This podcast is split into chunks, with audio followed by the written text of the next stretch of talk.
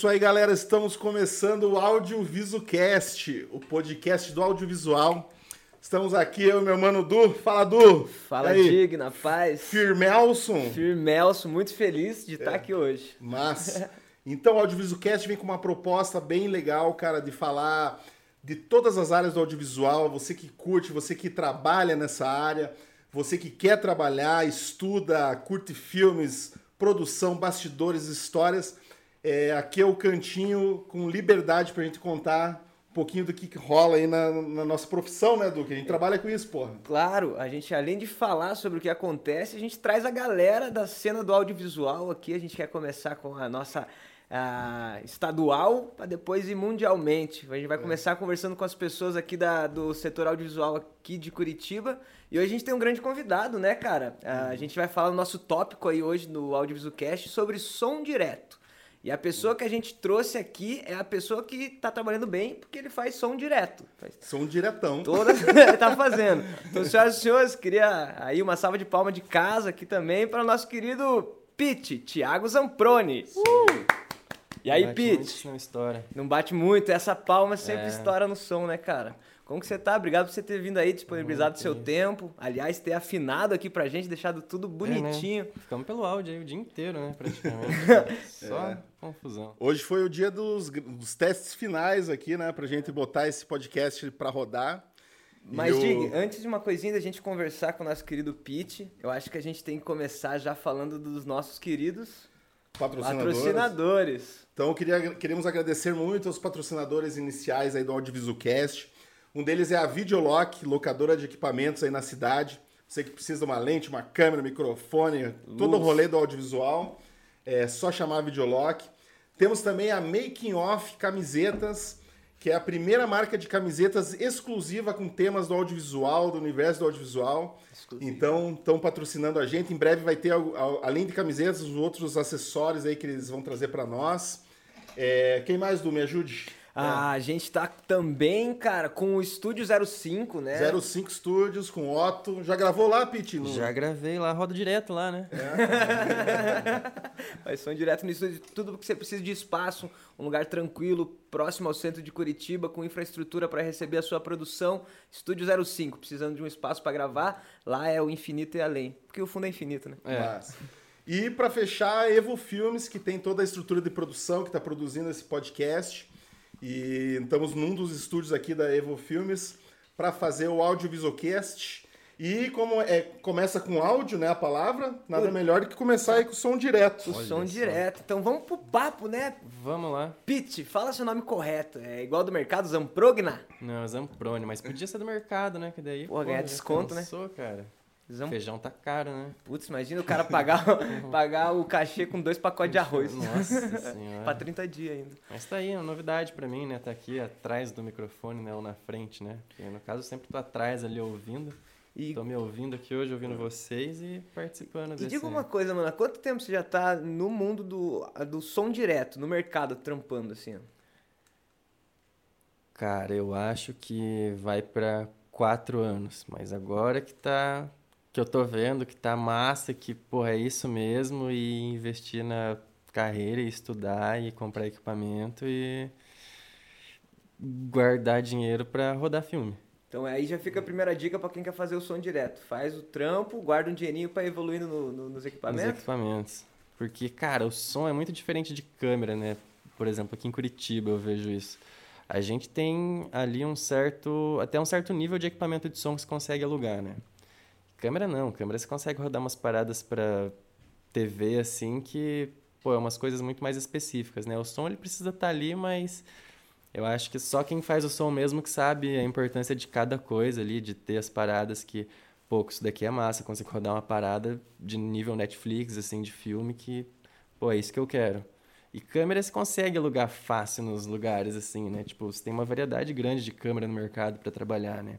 E o áudio é uma área que, pô, cada um tem meio seu equipamento ali, uma coisa ou outra você aluga, né? Mas o áudio é sempre um, um problema nas produções, né? É uma solução também, mas ele Começa causa um com problema. áudio visual, né? É. é. é, o que eu sinto do... é, o som direto ele sempre tem essa fama de ser meio renegado, que, que a, a, o pessoal não dá tanto valor, né? acaba jogando mais o peso na fotografia, na iluminação. E o som direto é sempre o último cara ali a ser É pensado. o cara que fica no lugar do tripé de luz sempre, né? É, sempre, cara. Como que pode? Ceará me mata. Só que, para mim, na, na, na, minha concepção, o filme, ele, eu começo a analisar um filme assim, 50% áudio, 50% vídeo. É, é, fotografia, digamos assim, né? E, a, e dependendo do filme, tem um filme que tem mais sound design, tem mais... É, essa porcentagem, às vezes, vai migrando mais para o áudio, às vezes vai migrando mais para o vídeo. E uma pergunta que eu queria te fazer, Pete, é você. Eu, alguns é, profissionais de som direto que eu trabalho, que eu já trabalhei e tal, sempre tem um background ali da, de música, de ser músico, de entender de instrumentos e tal. Você também caminha por essa seara, assim, como é que é teu rolê de música? Cara, mais ou menos, né? Eu já, já troquei essa ideia com outro profissional do áudio, assim, que ele me perguntou a mesma coisa, e eu falei, Cara, sei ler partitura ali, mas não sei tocar muita coisa, né? Estudei um tempo atrás aí e tal. Hoje em dia tô aprendendo a tocar clarinete, mas é, nada muito profundo, né? Que nem outras pessoas da área que eu vejo que já teve banda, já teve um conhecimento musical muito maior aí na área de música. E acho que meio que daí que veio a vontade de, de trabalhar com áudio também. Então, o diferencial para quem está no mercado é também começar a gastar o cachê em equipamento e fazer um curso de música. É, não, eu acho que tem que escolher uma coisa só, né? As duas não dá ainda. Mas quando, como que você entrou no mercado do áudio? Você já começou, tipo, no mercado, você falou, ó, publicidade, conteúdo, já vou começar com som direto ou você entrou em outras áreas, assim como... Cara, não, eu estudei na... Eu vim para Curitiba para fazer faculdade de cinema, né? Que era o faculdade único lugar assim que tinha, porque eu era do norte do Paraná, né? Da então, onde? de Cornélio Procópio. Cornélio Procópio, um abraço é Cornélio Procópio, Olha aproveitando a, o, a, a, deixa de, do abraço de Cornélio Procópio até essa aqui, né? É, um abraço aí para Portugal, né, Dig? Ah, é, galera, Moçambique, Angola, Portugal, Lisboa. Também estão antenados aí no portal aí de videoclipes que a gente vai estar tá aí com o nosso cantinho do audiovisual lá.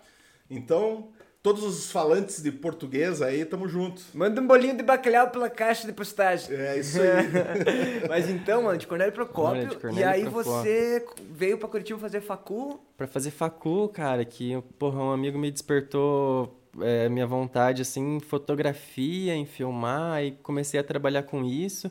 Então, vim meio dessa área, né, da fotografia, filmagem ali, se virando com isso, ganhando um dinheiro. Falei, vou pra Curitiba fazer um curso e, pô, é isso aí, né? Aí cheguei, aí eu lembro uma vez na sala de aula que o professor perguntou: quem aqui quer ser diretor, né? Todo mundo ergueu a mão praticamente, assim, né? Daí eu falei: caralho, né? Concorrência brava. Concorrência bravíssima, né? Eu não faço a menor ideia, não. Tem gente que manja muito mais de câmera do que eu, né? O que, que eu vou fazer, cara?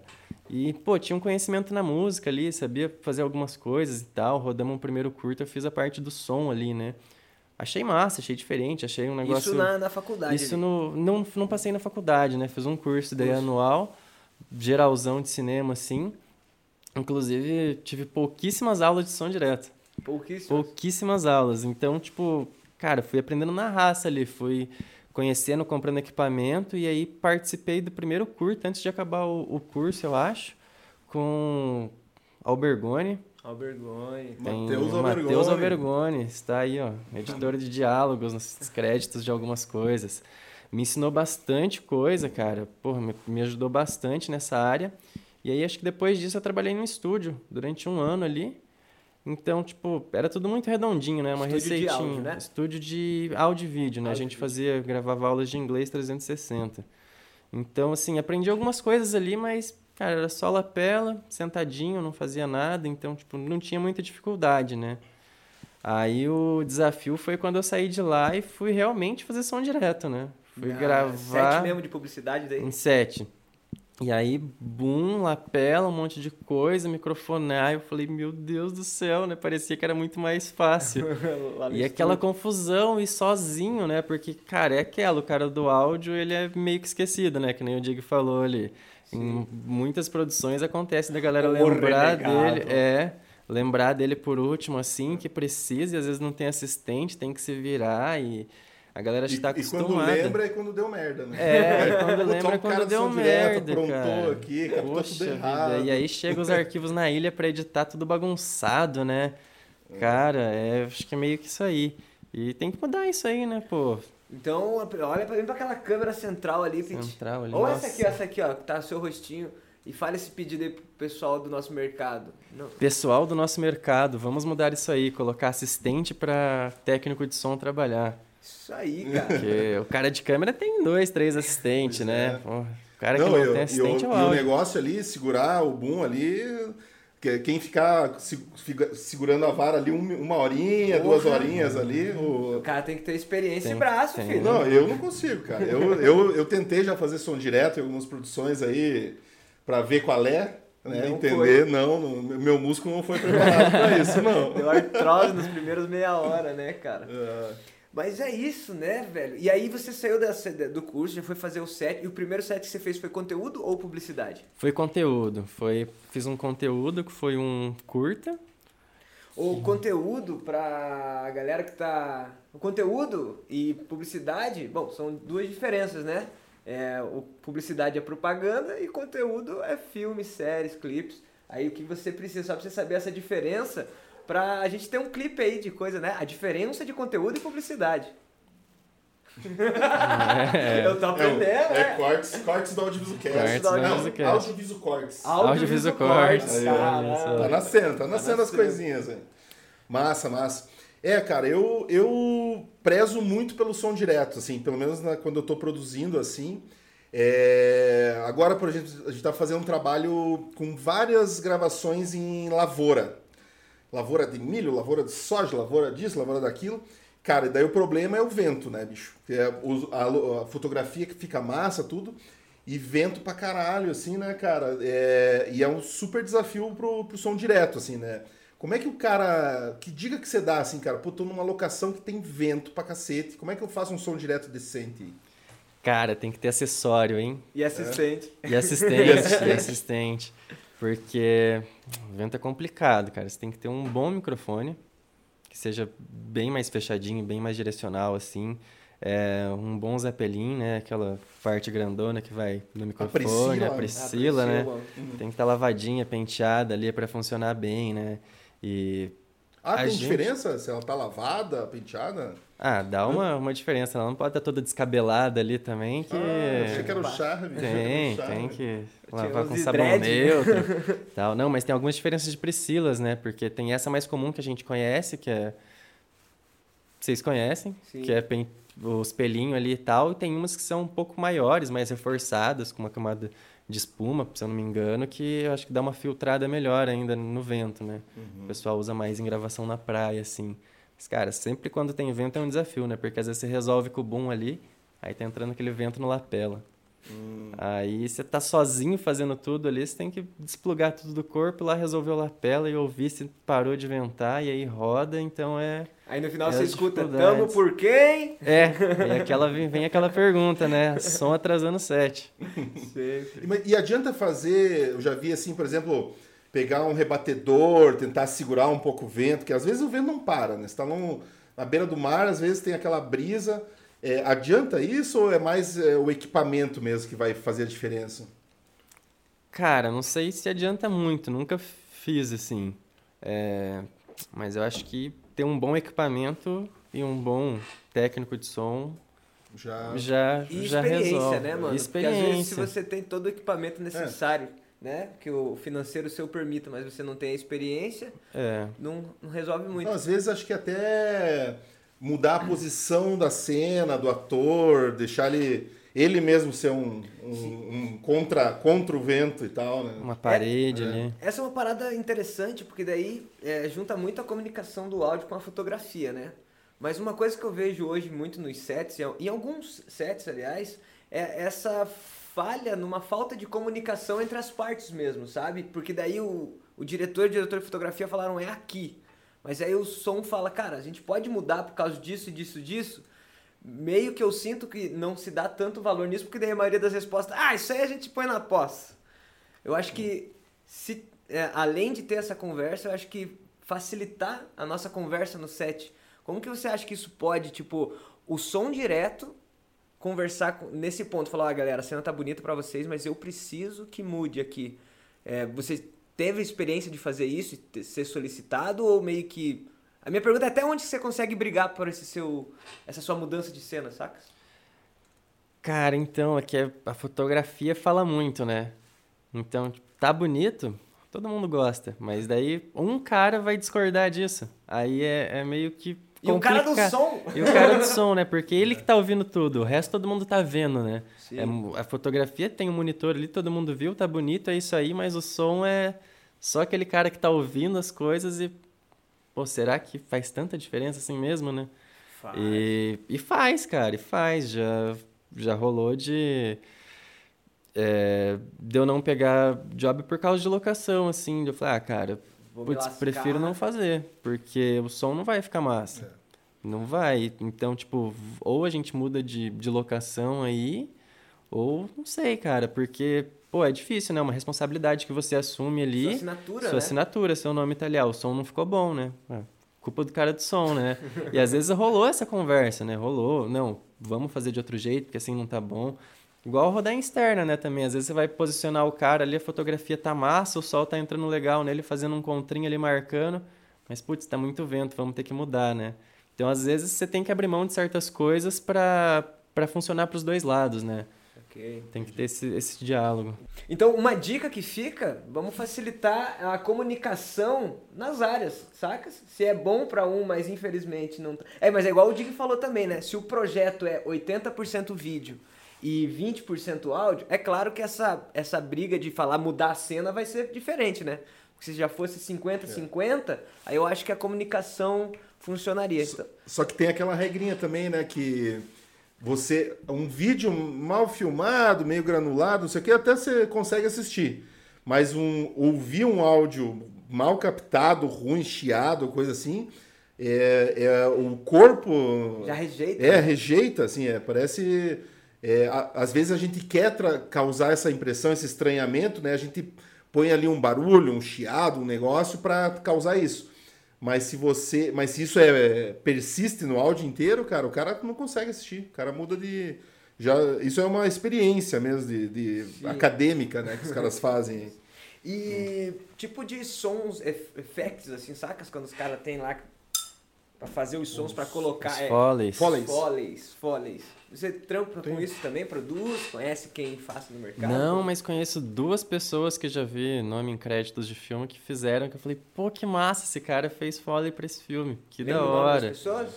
Senão um já foi, aqui. Ó, já manda aqui então, Bruno Ito, que eu já vi ele de crédito em algum filme, técnico de som também. E o.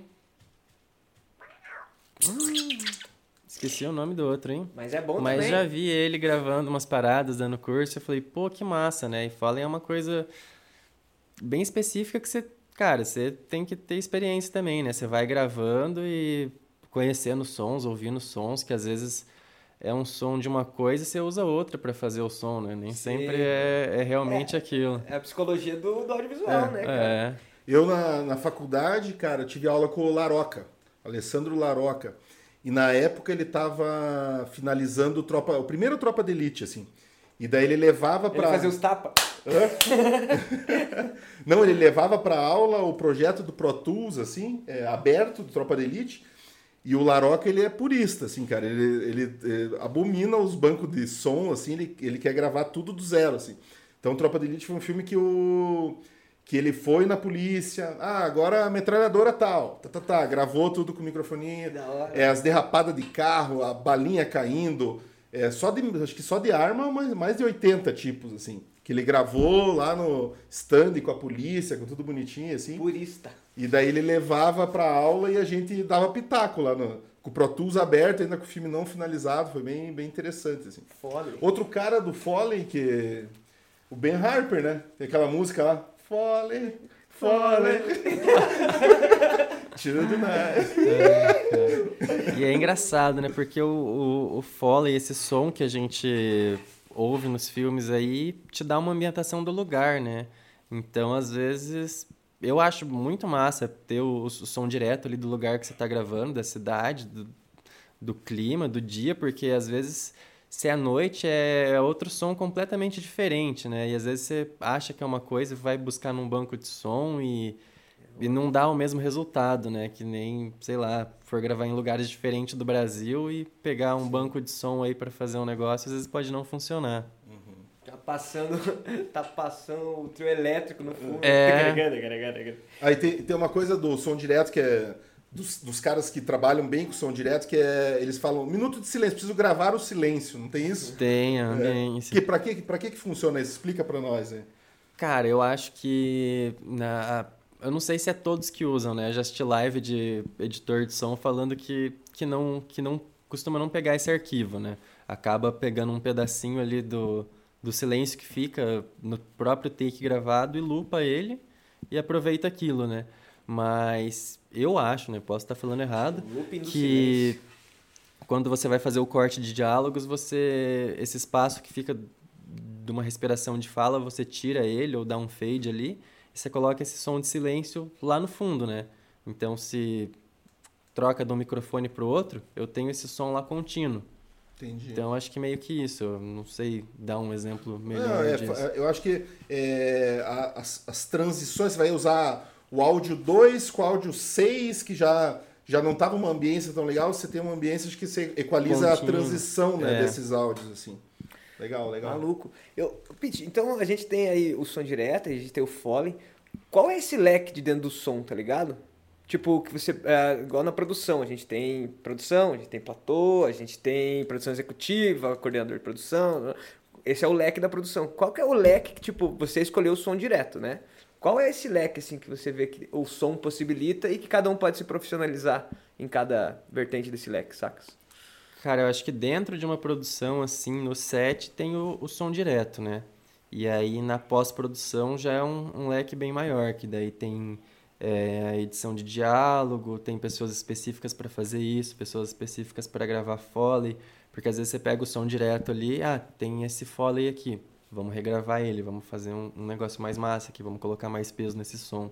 É, eu acho que pessoas da edição, assim, que abre mais, né? Que daí, sei lá, dependendo do dinheiro que tiver na produção, pode ser muita gente, porque daí vai ter o supervisor de, de toda essa galera, específico para cada área. É, sei lá, tem trilha sonora também, então tem um cara que vai só fazer isso, um supervisor disso, então Cara, não sei quanta gente, mas é um, é um tanto bom, assim, de gente. Que no set você vê um cara só gravando e na pós abre espaço para uma galera estar tá dentro trampando no projeto. E na, no set, que né, a gente mencionou sobre os assistentes, né? Essa é uma dica para a galera que quer começar som direto. E geralmente a gente começa fazendo trampo de graça para a gente poder pegar a experiência e sempre é de assistente, né? É, exemplo, na assistente de direção, o, o primeiro AD ou segundo, depende de quanto tenha, ele fica ali no processo do diretor com o camarim, aprovando cena, adiantando cena e tal. Essa é a função do assistente. Qual que é a função para o assistente de som direto, tá ligado? Por exemplo, você vai estar tá gravando usando o boom, ele vai estar tá lá pelando. Tipo, é, qual é essa dica que o assistente, tipo, um bom assistente de som direto teria que fazer, assim, na sua visão? Olha, isso é uma boa pergunta, hein? Porque eu não fiz muito trampo de assistente e não tive muito assistente também. ah, então, é. Cara, eu acho que. Assim, vai ter um assistente, ele vai ser um microfonista, né? O técnico pode ir até lá, microfone do jeito dele e tal.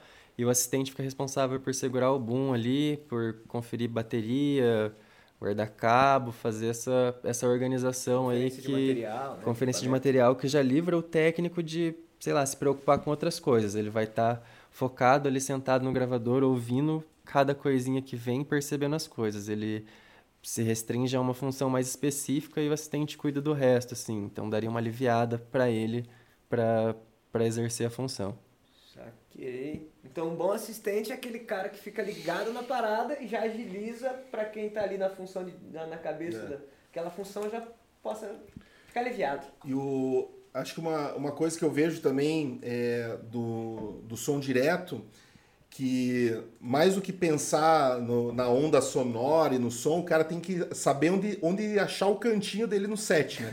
Nossa, tem, isso daí é isso, muito daí é complicado, difícil, né? hein, cara? É uma faculdade só pra isso. Poxa vida, e pra quem que você vai perguntar isso, né? Você chega num set de publicidade grande, que tá todo set montado, estão rodando a duas diárias já, e a, a última diária tem um cara do som, e ele chega lá e E aí, para quem que ele pergunta? Ele pergunta para produção, para o platô, quem que ele tem que falar para arrumar um canto para ele? Pro platô, né? Não, mas, mas, eu digo um canto no, na cena. Não, na Por... cena também, mas é, é porque... difícil chegar no set, já com tudo montado. Calma aí que eu vou chegar. A dificuldade é antes. Ah, aí, beleza, ele chega lá, cara, rolou isso esses dias numa produção aí, que, pô, cheguei, armei cara, as paradas lá fora. O cara é um intruso no set. É, armei as paradas lá fora, meio quase que no meio do caminho, assim, mas era o lugar que tinha disponível. Cara, era uma gravação numa cozinha, tudo apertado. Então, tipo, tinha cena na cozinha, tinha luz pra caramba Lente grande sozinho, angular. Lente grande angular, quase. E aí, tripé de luz no fundo da cena, na frente da cena, no lado, entrando com girafa ali. Falei, nossa, onde que eu vou pôr meu tripé, né? Cara, tinha que dar a volta por fora da casa para entrar pela outra porta da cozinha para ver se dava para lá. Lá não dava para ficar porque vazava um pouco do fundo, né? Eu falei, meu Deus. Então, cara, se você se eu tivesse um assistente no set seria melhor, porque daí eu pegava um cabo grande, dava cabo para ele, se enfia aí, vendo onde você consegue ficar abaixadinho e beleza. Contorcionista, Agora, né? Contorcionista ali. Agora você com, você com colete, com gravador, com, com as paradas dentro. Tem que achar um canto espremido entre um tripé de luz e uma parede para ficar fazendo som ali não conseguir ver o boom é difícil, cara. É, às vezes sofre, assim, que às vezes se você tivesse um assistente resolveria muito. Mas, cara, eu sempre espero fotografia montar tudo. Porque eu posiciono meu tripé, o diretor de foto afina a luz e era onde eu tava. sempre rola isso, sempre, cara. Eu posiciono o boom, aí ele fala: Aí você tá me atrapalhando. Vamos negociar esse lugar? eu falei, cara, mas aqui é bom para mim, que eu já montei, já fiz tudo, tá lindo, não tá fazendo sombra na sua luz. Ah, não, mas eu vou ter que colocar um, um bafinho de luz aqui. Cara, daí você tá sozinho, você tem que tirar tudo, desmontar as paradas e todo mundo olhando para você, né? Porque o diretor de luz afina, vamos rodar. Ah, Sim. não, falta o som, né? O som tem que posicionar vai, ainda. Vai, vai, e aí fica acelerando, fica acelerando. No e seu aí... tempo, se puder ser rápido. É, cara, é, é difícil. É um negócio que enquanto mais você trabalha, mais você vai tendo experiência, assim, de pegar agilidade para fazer as coisas. Qual, qual foi o lugar mais estranho que você já teve que se posicionar aí? Eu, eu, sei, eu tenho uma história do Dieguinho, a gente rodou. Diego, Diego Ribas. Ribas. Um abraço aí, Diego Ribas. O canarinho Diego. belga do som direto. Olha. A gente rodou um Ford, é, com. Até Ford, estamos com a porta aí cerrada aí, se quiser trazer um patrocínio da Ford aí, estamos atrás. Pra nós. É, o, fomos rodar um comercial da Ford e. Nossa, faz tempo. EcoSport, lançamento do EcoSport. Um, mo um, um monte de diálogo dentro do carro. Daí Dieguinho Ribas dentro do porta-mala, monitorando, fazendo. Já teve algum lugar estranho aí que você teve que entrar para garantir o som? Cara, já entrei em porta-mala, mas teve alguma outra coisa que embaixo do sofá. Ficar embaixo do sofá? Embaixo do sofá, escondidinho ali, que era uma cena que, que chegava e, cara, todo lugar aparecia, não dava para ficar em pé. tinha que ficar deitado, encolhido ali. Acho que no primeiro curta que eu fiz foi isso. E aí ir acompanhando, cara, e tomar cuidado para não vazar ainda. E não rasgar o sofá. E não rasgar o sofá. Mas, pô, porta-mala é clássico, né? Tem diálogo dentro do carro, o cara tem que ficar no, no é. porta-mala ali espremido. Mas embaixo do sofá foi foi tenso ali, porque não tinha muito o que fazer, você ficava deitado, parado, só ia seguindo, e, assim. E se tem uma rinitezinha ali, já vem, pega não, um sofá com pega, poeira. Já, já sara na hora. É, e, man, é, tipo, é, coisas, lugares que você esteve por conta do audiovisual, saca? Lugares que só o audiovisual te proporcionou, assim, se fosse por, pela vida normal, você não iria. Tem um, um, top massa assim, ou um lugar. É, pode ser 8 e 80. Tem, cara, horrível. dois lugares massas que eu fui assim, horrível. Pode começar por qual você quiser. Horrível, eu não sei se eu cheguei num lugar que eu falei, putz, que foda. Mas eu fui na, na arena. Arena que eu, É, eu nunca tinha ido num, num estádio antes, porque não sou muito fã de futebol nem nada, então, cara, eu tava lá dentro, mandei uma foto pro meu pai assim, dele falou: "Pô, que legal, né? Você tá aí, que massa". Cara, foi muito massa e foi um documentário de café que eu fiz também, que eu fui para Minas, num cafezal assim, cara, que uma vista incrível assim, café para tudo quanto é canto. Que eu falei, pô, muito massa trabalhar com audiovisual, né, cara? Um dia você tá num lugar, outro dia você tá em outro assim, conhecendo várias pessoas, vários lugares diferentes o dia que já passou por alguns lugares bizarros, mas plantação de café eu não sei não, porque o café no audiovisual é importante, né, cara? É, não, não pode é. faltar, né? Mas e aí, Dig, conta pra hum. nós. Do café? Do que... não, do, não, não vou do... falar do café, então. Do café? Tem o café? não, que eu tenho. É, a época que eu tava, dava aula ainda, eu tinha uma, um módulo da minha aula que eu ensinava os alunos a fazer o café pro set. Então, o temperatura, o que, que você colocava, o que, que você tinha que levar. Que às vezes o cara leva o café pro set e não leva açúcar. Daí, pô, tem uma galera que usa, não leva adoçante. Ou leva açúcar e não leva colherzinha. Esquece o copo. Então, quem quiser fazer um módulo café produção, pode falar comigo. Vamos fazer até uma videoaula. Videoaula. videoaula fazendo café na produção. Três aí. passos. E... Mas, eu, mas é massa. A gente, tem um, a gente trabalha aqui na Evo, né? É, eu tive várias oportunidades de trabalhar com, com a, o agronegócio, né? Produzindo vídeos para o agronegócio. Então, plantação de café, de soja, de milho, a gente a, teve uma época que a gente até se chamava de agricultores audiovisuais, né? Que, que a gente né? saía, a gente fez campanha de, de carro também relacionado ao agronegócio, assim. E, putz, é cada pôr do sol, cada lugar, né? Assim que você vê, você, putz, cara, vale a pena, né? Conecta. comer uma poeira de vez em quando, ir para uns brejos, assim, mas sempre tem uma recompensa, assim, que, que esse universo do audiovisual traz e... Ah, e é por isso que a gente continua, né, cara? A gente, sim, se, a gente se fode pra caramba e muitas vezes, mas é um negócio, é, é um vício quase, é né? Vício, é, igual café, né, cara? Você é igual café, dia, cara, é. açúcar. Não, mas já rolou uma parada assim no documentário ainda de café, cara. A gente tava gravando, acho que uma das últimas não entrevistas e não tinha café. Capaz. Não, não, tinha café sim. É, era uma das últimas entrevistas, assim, cara, era em São Paulo. Meu, começou a garoar, beleza, vamos lá, né? Joga corta-vento quase não levo corta-vento pro set por causa desse barulho, né? Que fica aqui, então, tipo, eu não posso usar. Direto tira. Nossa senhora, é horrível. Mas levei porque era uma viagem de vários dias, então vamos levar, porque é fácil de guardar, tem ali se precisar. Cara, começou a chover. Vamos lá, continua aí. E a gente estava gravando na frente do estabelecimento, né? O pessoal sentado na cadeirinha, a gente embaixo do toldo, assim, onde dava para não ficar na rua ainda. E, cara, começou a chover, começou a cair água em mim, joguei corta-vento por cima, assim.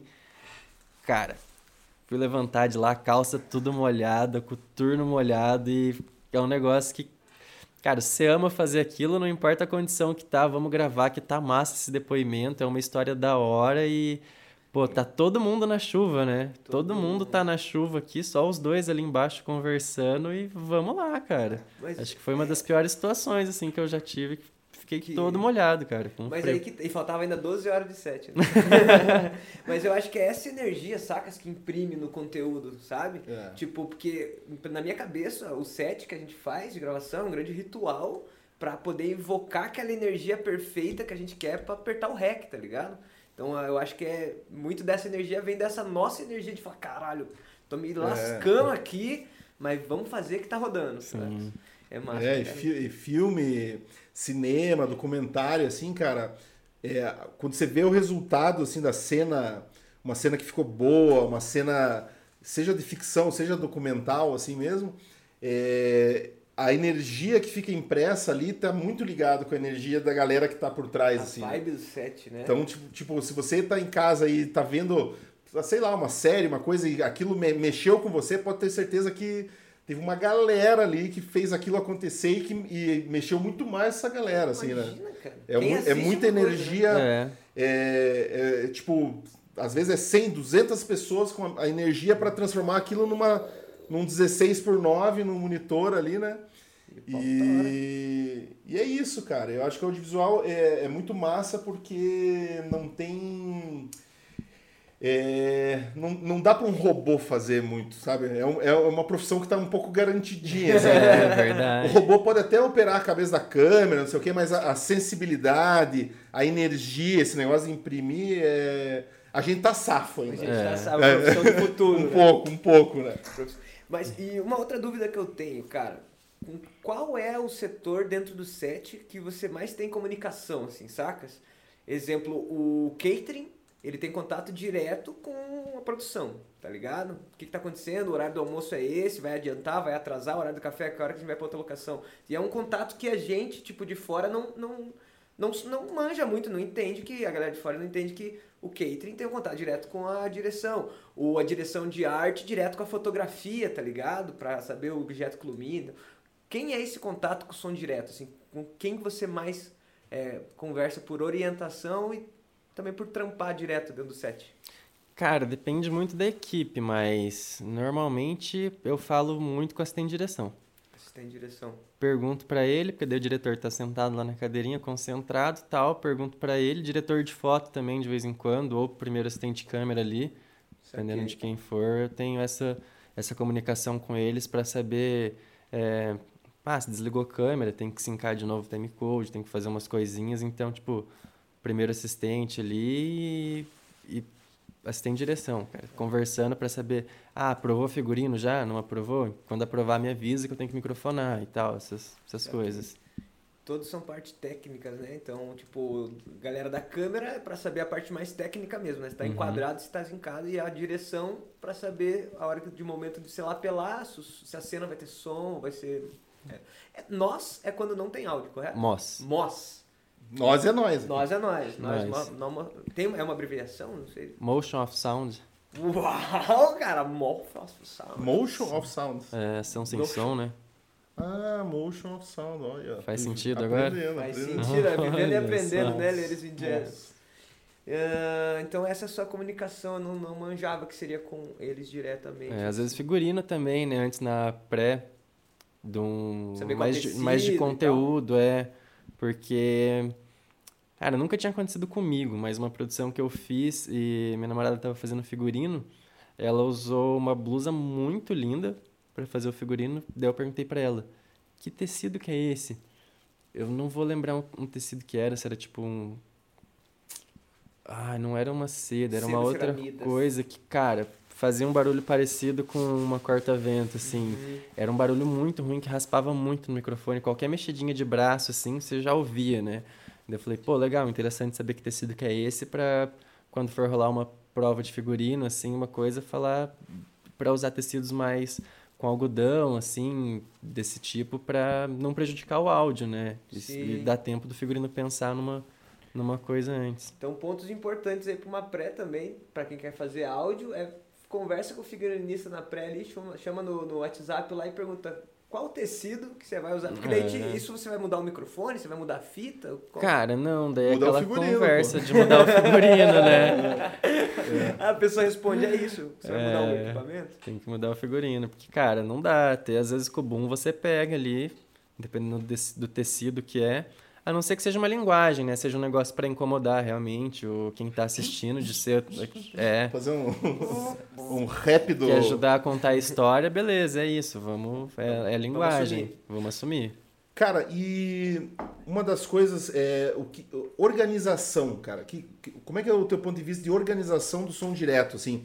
Que pô, cara, o, como é que o, o acho que chegou alguém? Aham. Uhum. Vamos. Quer segurar essa aí? Quem chegou? Quem chegou aí, Edu?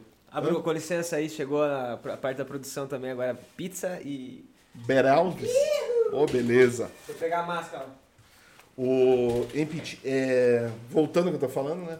Organização, cara. Pô, receber um áudio, um boletim, como é que funciona para você esse processo? Cara, esse processo acho que começou depois que eu mudei de gravador, né? Porque eu usava um um gravador, um H6, né? Então, tipo, nele você não tem muita opção do que fazer. Uhum. Você tem 10 pastas pré-criadas ali e você grava dentro dessas 10 pastas. E dentro de cada pasta vai arquivo numerando. Do, H6. Do H6, do H6. né? Que é, o, que, é, inclusive, que é o que, a gente está tá usando. aqui de interface, né? É. É... Faltou dinheiro para mesa de som, de H6 aí. Super resolve. Que, cara, é um gravador de mão, né? Então, tipo, é para coisas práticas ali. Mas acho que a partir do momento que você está gravando com mais canais ligados, que tem que ter uma certa organização, já tem que ser um gravador de campo que você consegue nomear as coisas e criar um boletim ali, né? Essa de criar boletim eu aprendi também há um tempo atrás, acho que em tempos não de pandemia, que o Trovão me ensinou. Ah, né? Grande, um trovão, grande trovão. Grande abraço aí, trovão. É, me ensinou a fazer um boletim ali, a detalhar umas coisas que pro logger ou pro montador faz uma diferença, né? Para ele saber o que, que é o que, se às vezes você queima um negócio, se às vezes a câmera trocou de cartão e não te avisou, você continuou na mesma pasta, né? Então, eu acho que para quem, para o editor, faz uma diferença às vezes saber da parte dele essa organização que tem que ter com o áudio, né? Que não é só você ir gravando um atrás do outro, entregou o cartão e sinca tudo lá e é isso aí. Se não der, se vira. Vai e, ouvir. E o próprio gravador gera esse, esse boletim ou você organiza Não, ele? eu organizo ele. Eu tenho impresso, né? No, dentro do gravador eu consigo nomear, tipo, ah, estamos no cartão 01 da câmera. Beleza. Vou colocar a pasta hashtag 01 aqui. Vou, vai acompanhando os takes. Aí a câmera mudou de cartão, preciso saber isso, né? Mudou de cartão aí, vou mudar de pasta aqui, né? Para ter um pouco ah, mais, mais organizado facilitar isso. Para quem vai... facilitar um pouco, né? Mas eu acho que é interessante saber do logger ou do editor como que seria interessante esse arquivo chegar para ele, né? É, que tipo de boletim que ele gostaria de ter para saber, porque, cara, vídeo você consegue ir passando ali, você vê o que acontece, você sabe o que, que é. Agora, áudio você tem que ficar ouvindo ali, daí se o cara dá um rec antes ali, não deu ação, não bateu a claquete, você é. tem que perder um tempo ouvindo todo o áudio. Dependendo pra... do volume de material, né? É Também um, é tem um isso, né? O volume que, que vai chegar. Isso daí tem que ser aquele volume bacana para você poder mexer. Não pode estar tá estourando, tem que estar tá entre um menos 6, menos 12 ali, que dá para trabalhar bem, né? Entendi. Não pode ser muito baixo também. E, cara, é você me falou, você fez um curso de cinema, né, de um ano. Uhum. É, e tem o cara para se especializar, ele, o que, que ele tem que buscar assim de, de estudo, de o que, que você já pesquisou nesse sentido assim para você você ter mais conhecimento nessa área? Como é que como é que é a busca de, do conhecimento no som direto, no áudio? Cara, eu aprendi muito pouco fazendo curso sobre som assim. Tipo, foram pouquíssimas aulas mesmo. E eu fui aprender mais isso caçando na internet. Ih, o que, que tem aí? Ah, é verdade. Depois tem a caixinha. Ó, ó o foley da nossa caixinha aqui. é, cara, acho que eu fui você aprender... Você não aprendeu pouco, então, na faculdade? Eu aprendi pouquíssimo, que não foi faculdade, né? Foi curso. Talvez curso. na faculdade teria aprendido coisas mais técnicas, assim, que eu buscaria saber depois, Depende faria muito sentido. do professor, né? É, tem é. isso também. Mas eu fui aprender mais coisas, assim, depois que eu saí de lá, fui buscar por conta própria, fui começar a trabalhar, e aí surgiam dúvidas e nossa, como que eu posso resolver isso e por que, que isso é melhor que isso daqui, qual que é a diferença, né? E vendo live também no Instagram, a Bessine, porra, me ajudou bastante tendo live de técnico de som lá que eu acompanhava e falava, caramba, né, a importância de um bom microfone dá para você fazer isso, isso, isso, então foi buscar por conta própria, assim, trocar ideia com é os amigos. Não tem, um, não tem um, curso especializado nisso, não, tem, não existe, não sei se existe. Eu não sei Ou se fora aqui, do Brasil. É, talvez fora do Brasil deva ter alguma coisa, né? Mas é é, é muito é mais focado. na raça, é mais na raça. É, diferente de assistente de câmera, né? Que você consegue ir para São Paulo, faz um curso de assistente de câmera ali, sabe? Aprende a mexer nas coisas, mas o som é uma coisa que você tem que... Cara, você trabalhar de assistente, você tem que procurar muitas pessoas e trabalhar com pessoas diferentes para ir aprendendo coisas, assim, porque cada um tem seu jeito, cada um tem seu, seu equipamento, de sua forma de trabalhar, daí você vai aprendendo. É, eu falo muito isso também de às vezes vem me perguntar assim, putz, Dig, queria fazer um curso, um negócio, o que, que você me indica e tal, cara? Eu falei, cara, o que você quer fazer? Que área que você quer seguir, né? Tento descobrir essa informação e falo, cara, o melhor curso é você colar em alguém que o cara já está no mercado. Cola no cara, vai aprendendo, né? Lógico, fotografia, tem, tem muita teoria, tem muita muita coisa que você pode buscar, muitos livros legais, assim, som direto deve ter é um pouco menos, né? Mas o, a, aprender na raça, tá no set e tá com pessoas que você admira, que você já sabe que faz um bom trabalho, eu acho que, meu, vale mais que mil faculdades, assim. Sim, mesmo, sim. mesmo na verdade, é, e algumas pessoas negam, se negam a fazer isso porque não vão ganhar nada. Que, ah, não vou ter minha diária, não sei o quê. E, cara, se você fosse gastar num curso, às vezes está lá de graça, mas, pô, você tá aprendendo pra cacete, né? Cara? É, você tem que estar tá muito observando, né? É. Você tem que sempre observar os outros e pedir para ser estagiário e achar a área que você quer atuar e, pô, achei massa isso. Acho que eu vou, vou entrar ali agora nesse campo aqui e vou começar a pesquisar, conhecer pessoas que trabalham disso para saber se é isso mesmo que eu quero fazer, né? Acho que você tem que uhum. trabalhar muito assim, não de graça, estagiar as coisas, começar a fazer, ter interesse, procurar, perguntar para você saber o que, que você quer e se é isso mesmo. E já fez muito 0800, mano? Cara, já, hein? um termo aí pra você. Tem conteúdo, publicidade e o 0800. 0800 explica aí, explica o que é o 0800. 0800 é quando você tem uma ideia legal, você tem um conteúdo massa, você só não tá com a equipe. Aí você chama todo mundo e fala, pessoal, eu tenho isso aqui, mas tem isso aqui pra, de dinheiro. Vamos na raça, vamos fazer freestyle, vamos fazer... É, como que eu posso dizer? Você investe. não, não, não é. investe, né? A gente não tem custo, mas é sem receber nada. Você já fez muito desse, mano? Cara, já fiz, já fiz tirando do meu bolso também, né? Demorei para aprender a diferença de 0800 para 0800, né? Porque teve 0800 que eu já gastei para fazer e aí falei, cara, mas não, né? Pô, acho que não é assim que funciona. Tem que, tem que ter o um mínimo para eu trabalhar ali para fazer um 0800, né? Sim. E aí falei, não, isso daí tem que mudar, tem que pô, tem que ter o um mínimo para trabalhar, senão não, não vale a pena para mim estar tá lá fazendo, né? Claro, pô, é massa, eu vou ajudar o cara, mas e aí, quem que me ajuda? Quem Sim. que...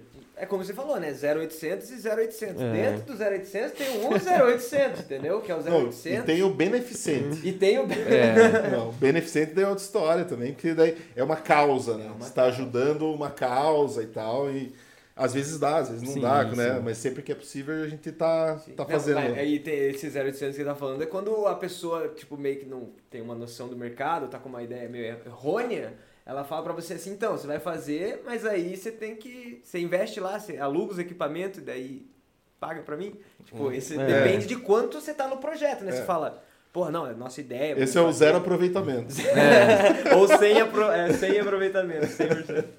ah, legal, cara. Uhum. Pode ir. Mas já fiz muito, cara. Já fiz muitos 0800 assim e até chegar uma hora que eu vi, pô, não tá me agregando mais nada, né? Não sei porque que eu tô fazendo isso. Já tenho uma experiência massa, acho que tem que começar a cobrar agora, né? Será que vão me pagar? E você fica com aquele medo de, aquela insegurança de quanto cobrar, né? Como Sim, cobrar. Cara. E, cara, é um negócio muito difícil, né? Cobrar, assim, no, no mercado, entrar no mercado, quanto que eu vou cobrar. E, pô, posso cobrar baixo e posso desvalorizar o trabalho de outras pessoas, né? Sim. Tem, tem muito como, é essa questão, então, da precificação do, do produto, tá ligado? Como que hoje você tem seu valor, você já sabe o que valores passar, mas como você chegou nisso? Cara, demorei para chegar nisso, hein? Porque, nossa, eu demorei para saber que eu cobrava muito barato também, né? Tá que cada é o, é, o famoso prostituir mercado. mercado. É, mas Cara, vai andando. Eu cobrava um preço que eu cobrava pra fazer fotografia, assim, que era baixo, né? Mas, pô, sei fazer mais que isso, não vão me pagar, né?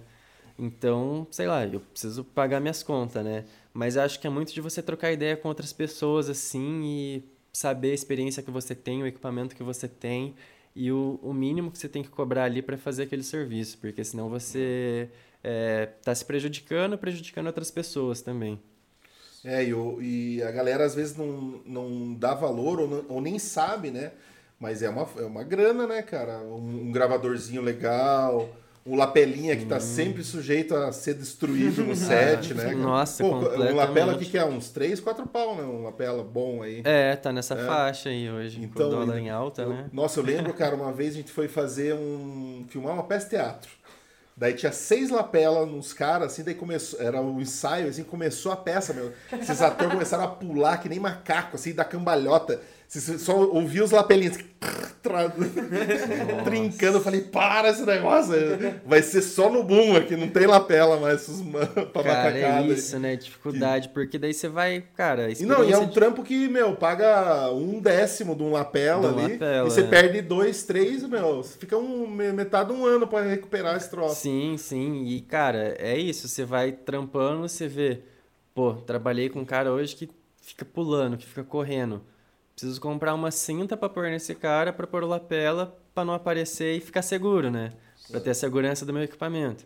Aí você vai, gasta um dinheiro com coisas, tem que agregar aquilo no seu no seu valor ali do seu trabalho, né? Porque é mais um acessório que você comprou e você tem que pagar ele também, né? Com, com, com o valor ali. Sim. Então a dica para você que quer ir se precificar no, no seu trampo, entenda o mercado, entenda... Troca ideia, troca ideia. Troca, troca ideia, ideia. É, é, troca ideia para você entender o mercado, entenda a sua experiência, qual equipamento você tem e não alugue lapela para pessoal do teatro.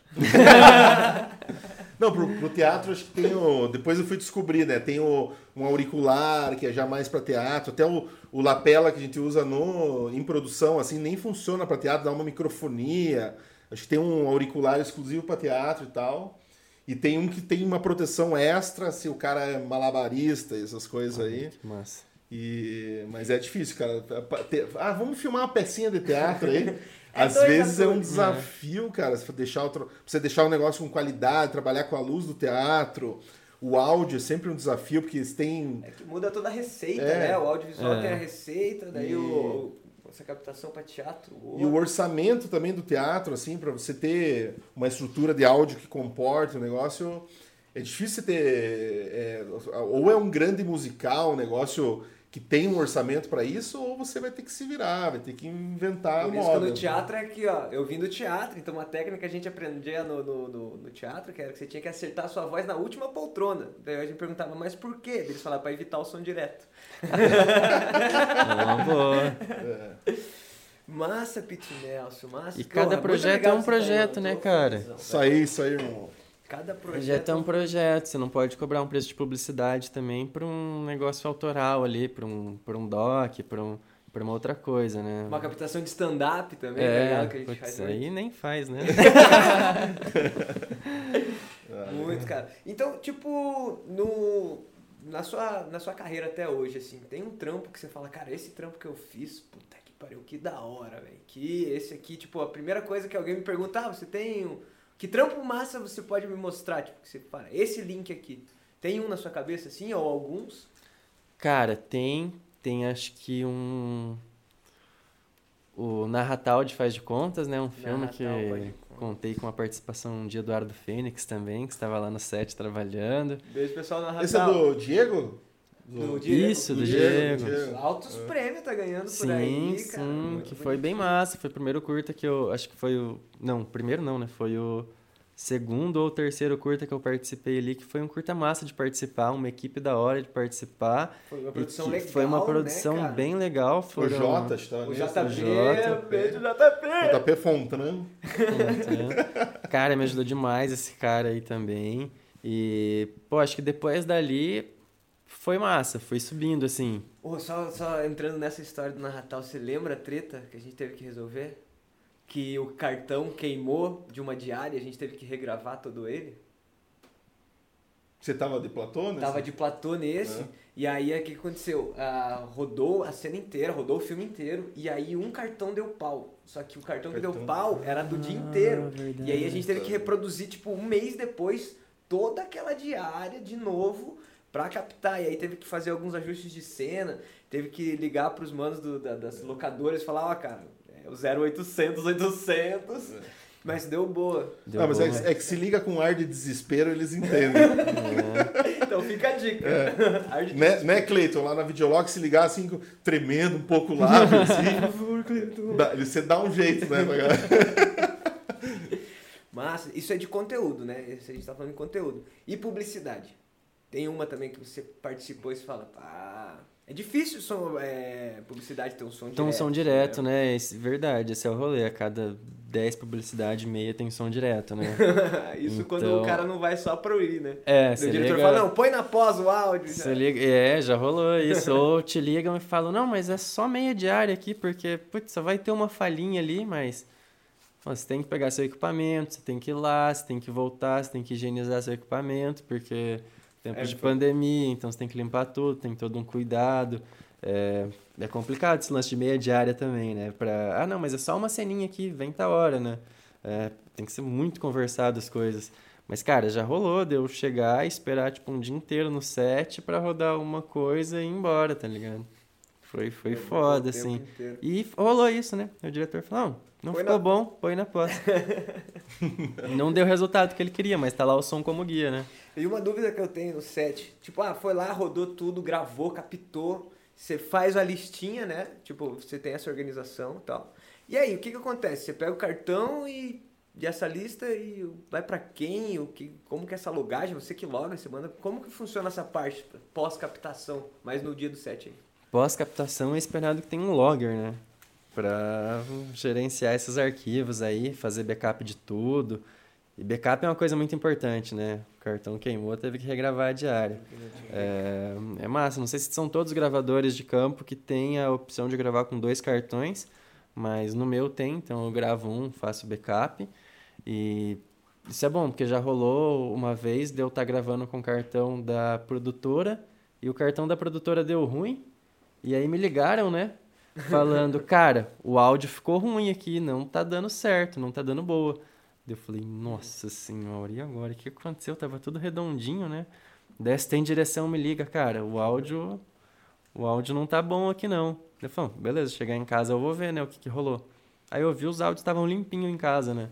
Cara, muita sorte, porque daí era o, o cartão deles que não sei o que, que rolou, se não aguentou o processamento e tal, na hora de logar aconteceu alguma coisa. E eu tinha esse backup, né? Porque Nossa. senão, imagina, perder todo o áudio da, da diária, ter que fazer de novo. Imagina, mano. E aí você tem que fazer, não é só o áudio, né? Você tem que fazer, você tem que fazer tudo, né? Porque daí não é só é. áudio, é o vídeo todo. Cara, e esse rolê de backup, né? De, pô, ter esse cuidado com os arquivos depois do final da gravação é importante, né? Porque já rolou algumas vezes isso daí, de... É, pô, eu não fazia backup ainda, logaram o arquivo e... Ah, veio... Tá ruim aqui, não deu boa. Eu falei, bom, mas tava tudo certinho, né? E aí eu não tinha backup, também não tinha como eu, eu saber se estava tudo certinho ou não, né? Mas é, é, um negócio que não é todo set que dá para ter um logger, né? É. Não, não é todo set que é, acontece. É, o logger isso. é luxo. O é, logger é luxo. mas, apesar de ser muito importante. Apesar de ser muito muita, importante. É o guardião, da, é o guardião da alma, né? Do, do, do é. filme. A gente faz é, o último longo que a gente fez aí era. Tinha, do, tinha dois logger, um logger. Tinha, tava com dois? Dois logger e era uma missão de guerra, cara. Terminava o set, era três backup, três HD, cada um tinha aqui no carro protegido. Parecia tipo que estava levando um, um órgão vivo para doar para alguém, é, assim, sabe? E, e, era todo dia, foi mais de um mês, né, gravando. Sim.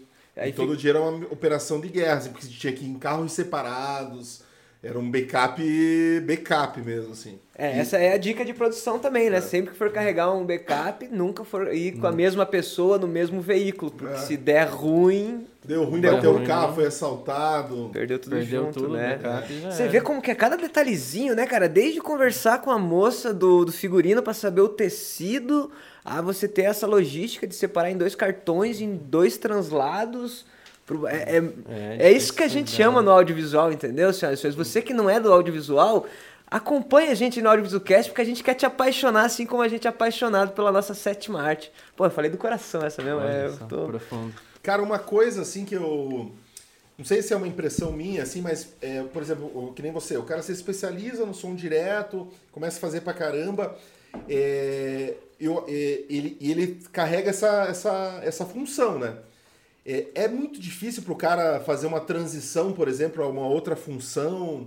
Você já viu, por exemplo, um som direto que virou assistente de fotografia, alguma coisa? Já viu essa, essa transição? Ou o cara, é, é, é, para o som direto é mais complicado esse tipo de transição, assim, de funções? Cara, acho que não, acho que nunca vi nada disso acontecendo. Acho que talvez com outras funções dentro do, do set, assim, mas é, sei lá, pessoal de câmera, de áudio, assim, muito focado naquilo que tá fazendo. Nunca vi ninguém, ah, não, não quero fazer mais isso.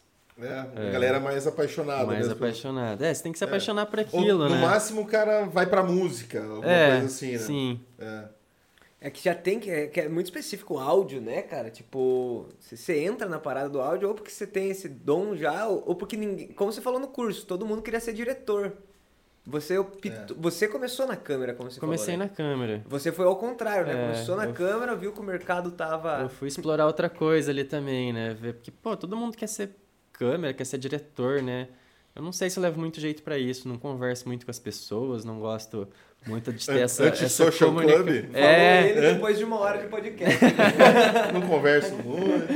É, cara. Daí eu fui explorar essa, essa outra área, né? Porque era um curso meio que geral, assim. Então você tava lá para conhecer outras coisas também, né? E câmera eu já sabia ali, mas daí, cara, conforme fui aprendendo, conforme fui vendo os outros assim, é muita coisa, é muito detalhe, não que a luz aqui, não que tem que estar tá tantos frames, velocidade tal. Eu falei, nossa senhora, velho. Mas não que o áudio também não seja não assim. Não que o áudio né? também não seja assim, né? Mas no, no primeiro momento, foi ah, mais descomplicado, né? Você ouve as coisas ali que tá chegando, beleza, né? É só ouvir. É só ouvir. Aí depois, cara, conforme você vai se aprofundando, estudando, sabendo, vendo que tá rolando interferência em sistema sem fio, você fala, nossa senhora. Tem algum curso específico que você fez, assim, tá ligado? Pra. que você possa indicar pra Já galera? perguntei se É. tava no banheiro, né? Se tava. Ah, droga. Chegou tarde, hein? ah, então tem. Aí, ó, Não você, tem. você viu? Volta, volta lá no, fre... no tempo que a gente falou e pega essa resposta dele aí. Mas vamos pra nossa caixinha de pergunta? A caixinha do Foley? Caixinha do Foley. Como é que é o esquema da caixinha? A, ca- a caixinha a gente colocou três perguntas. Ó, você tá virando sua boca pra falar no microfone aí, o áudio tá ruim. Tá ruim aqui? É. Fala ali, ó. Fala ali, ó. Aquela ali, aquela ali. É, a caixinha a gente colocou três perguntas para começo. A gente começou a interagir com o pessoal lá nas nossas redes sociais. Então, por gentileza, siga lá. É, arroba audiovisualcast em todas as plataformas, desde o YouTube, Facebook, Twitch, é, TikTok e Instagram. E, no site. nosso grupo no Face, sei lá nosso também. grupo no Face. E a gente tá, pegou três perguntas, colocou ali dentro, cada um vai escolher uma e a gente vai conversar sobre. Pra... São perguntas Ah. específicas do audiovisual. Vamos ver aqui. Ai, Olha muito só. Ai, Ó, chega aí. satisfatório. Vamos lá. Vamos ver aqui. Pega um aí, pega um aí. Ah, cada um pegar uma? Ah, Ah, a gente vai tinha. debatendo sobre e cada um lê uma hora. Então vai, pega a última, ó. Ah, essa última aqui eu acho que é a minha. Troca aí comigo. Essa é a sua? Não, não vi qual que é. É que eu escrevi uma e eles escreveram Mas outra. daí pergunta. Eu Ah, a pergunto gente pra lê você. e debate sobre. Tá. Então eu vou começar aqui. Co- Começa. Qual o sentido de você produzir barra participar de produções audiovisuais? Qual o sentido? Qual o sentido?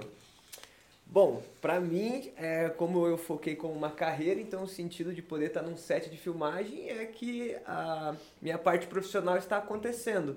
E, além de ser a parte profissional, é uma coisa que eu gosto muito de estar no set, de estar produzindo, estar resolvendo problema, fazer a coisa acontecer. Então, a minha satisfação é de fazer o que eu amo e automaticamente ser remunerado por isso. Então, é por isso que eu participo das paradas. Muito bom. Olha É, só. Fi- Tá ficando Falou- profundo falou esse bem, negócio. É, Cara, é a água, né? é. E aí, Dig? Cara, eu tenho. Eu, eu enxergo o audiovisual assim como. Acho que eu tô meio longe do microfone aqui. Eu enxergo o audiovisual como uma ferramenta de, de muito poder, de muito impacto, assim, cara. Eu, eu mesmo tenho filmes assim, cara, que eu mudei a trajetória da minha vida por causa de um filme. Eu vi o filme, caralho, cara, me despertou sentimentos, coisas assim que eu, porra, tem que mudar isso, tem que ressignificar, tem que então, para mim, o audiovisual é uma ferramenta de impacto e de mudança, assim. E poder fazer parte, poder pensar, eu acho que, cara, eu não me vejo fazendo outra coisa, cara. Já tive a oportunidade de trabalhar em escritório, trabalhar com outras paradas, assim, ganhar mais, viajar, fazer.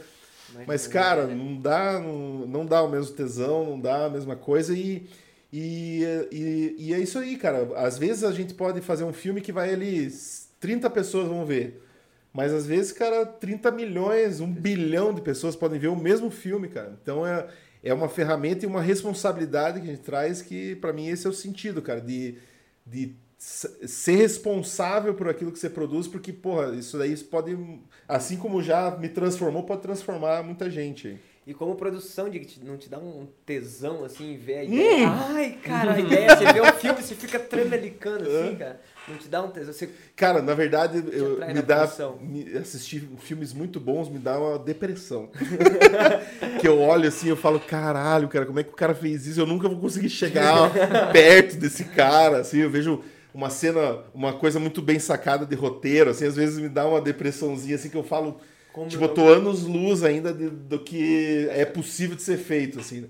Mas ao mesmo tempo me motiva A melhorar. a melhorar, a trabalhar, a tentar inovar de alguma maneira, assim, né, cara? Principalmente no roteiro, né, cara? Porque, Roteiro. porque às vezes é. Sei lá, você pega um filme tem milhões de efeitos especiais, explosões, coisas assim, e o roteiro é aquela merda, né? Mas o. Mas às vezes você pega um filme que é, cara, só tem uma boa sacada de roteiro, vai do início ao fim e leva. E roteiro, cara, é- você só precisa de uma caneta e de um papel, né, cara? Todo mundo está ao alcance de desenvolver um roteiro. Então é. Às vezes eu olho assim e falo, puta, por que, que eu não tive essa ideia? massa pra caramba. Cara, que né? massa. Eu não sou bom de ter ideias, não. Acho que agora que eu tô conseguindo fazer um roteiro pra, com a ajuda de um amigo pra desenvolver o, o primeiro filme, mas eu acho que. Cara, meu pai não tinha orgulho de mim, assim, porque pô, vai trabalhar com isso. É som direto, cara? Ele nem sabia o que, que era som direto, né? É, mas tá dando dinheiro isso daí? Tá dando certo? Você tá precisando de alguma O que, que coisa? você falava, pra eles? Você Vou tá- trabalhar com o quê? Você falava É pra uma eles. boa, Cara, né? que Como eu é era- sua família, velho? É, porque, pô, você entra no Uber e você fala assim, ah, você é músico. Não Então, sou músico. Clarinete. É, até você explicar clarinete. o que, que é som direto, né? E, cara, demorou pra conseguir, é, pro meu pai conseguir ver isso, né? Até um dia que ele foi em casa, eu expliquei o que que era e ele começou a, a ter orgulho disso e de mim e de saber o que que eu fazia, né? Porque, pô, câmera é muito mais fácil. Todo mundo vê a câmera, a pessoa toca a câmera, legal, ele filma, ele tira foto, né? Cara, de som direto, será que ele é músico? O que será que ele faz, né? E, cara, foi difícil, foi... Segura foi... na vara. Segura na É, segura na Vai, vara. segura na vara duas horas direto. Você fica com a vara atrás ali um tempão, cara. sempre Nossa, reclamam. sempre reclamam. E, Brincadeira, brincadeira, galera. Só uma piadinha. Cara, eu acho que isso, ele. é, sei lá, era um negócio que eu me apaixonei ali por fazer. Eu falei, não, é isso que eu faço, é isso aí, vamos lá. E, pô, é muito massa fazer isso, quero trabalhar com isso agora daqui pra frente, né? E, sei lá, você assiste um filme, você vê aquele sentimento, você vê aquela cena e fala, putz, quero fazer isso, quero passar isso pras pessoas, quero que as pessoas sintam isso quando assistam um filme, mesmo que elas não saber que eu fiz parte disso, mas as pessoas que estão no set, que fizeram parte, que trabalham com isso, vão te ver lá e falar, pô, que massa, ele fez parte disso, né? Pô, esse cara teve no filme, pô, que legal, né? Deixa eu falar com ele, perguntar como é que foi pra saber mais do filme e tal. E, cara, já rolou uma vez no Uber, de eu pegar, o cara falou, falou, mas não é mais fácil você, você fazer tudo sozinho? Por que, que você só faz áudio? É, por que, que você não pode fazer câmera também, fazer outras coisas, né? Porque daí você ia ganhar mais dinheiro, né? E não, é um pensamento errado do não é um cara. pensamento errado, né? Visionário ali, queria... daí eu falei, não, mas é que, pô, é- não é uma coisa tão fácil de fazer, né? Você tem que ter um certo cuidado ali pra fazer o áudio, pra câmera, que é uma coisa mais técnica, de luz ali e tal, né? Tinha que ter muito mais equipamento, tem coisas que são locadas. Ah, mas só uma câmera e um microfone, né? Nada a ver. Daí, cara, às vezes é difícil. Estilo filmmaker. É, estilo filmmaker. E você explicar pras pessoas, assim, o que, que é. O que o cara do som direto faz, né? Como que funciona isso? É, ah, mas não é gravado em estúdio depois? É, mas por que que precisa disso, né? Só colocar um, um microfone na câmera e, e beleza, né? Você vê o preconceito, tava até na família. É, ali, né, pronto. E, e tua família entendeu agora? Ou Cara, virou a agora chave? meu pai conseguiu entender e, assim, acho que é difícil pra ele explicar pros amigos dele ainda o que é isso, né?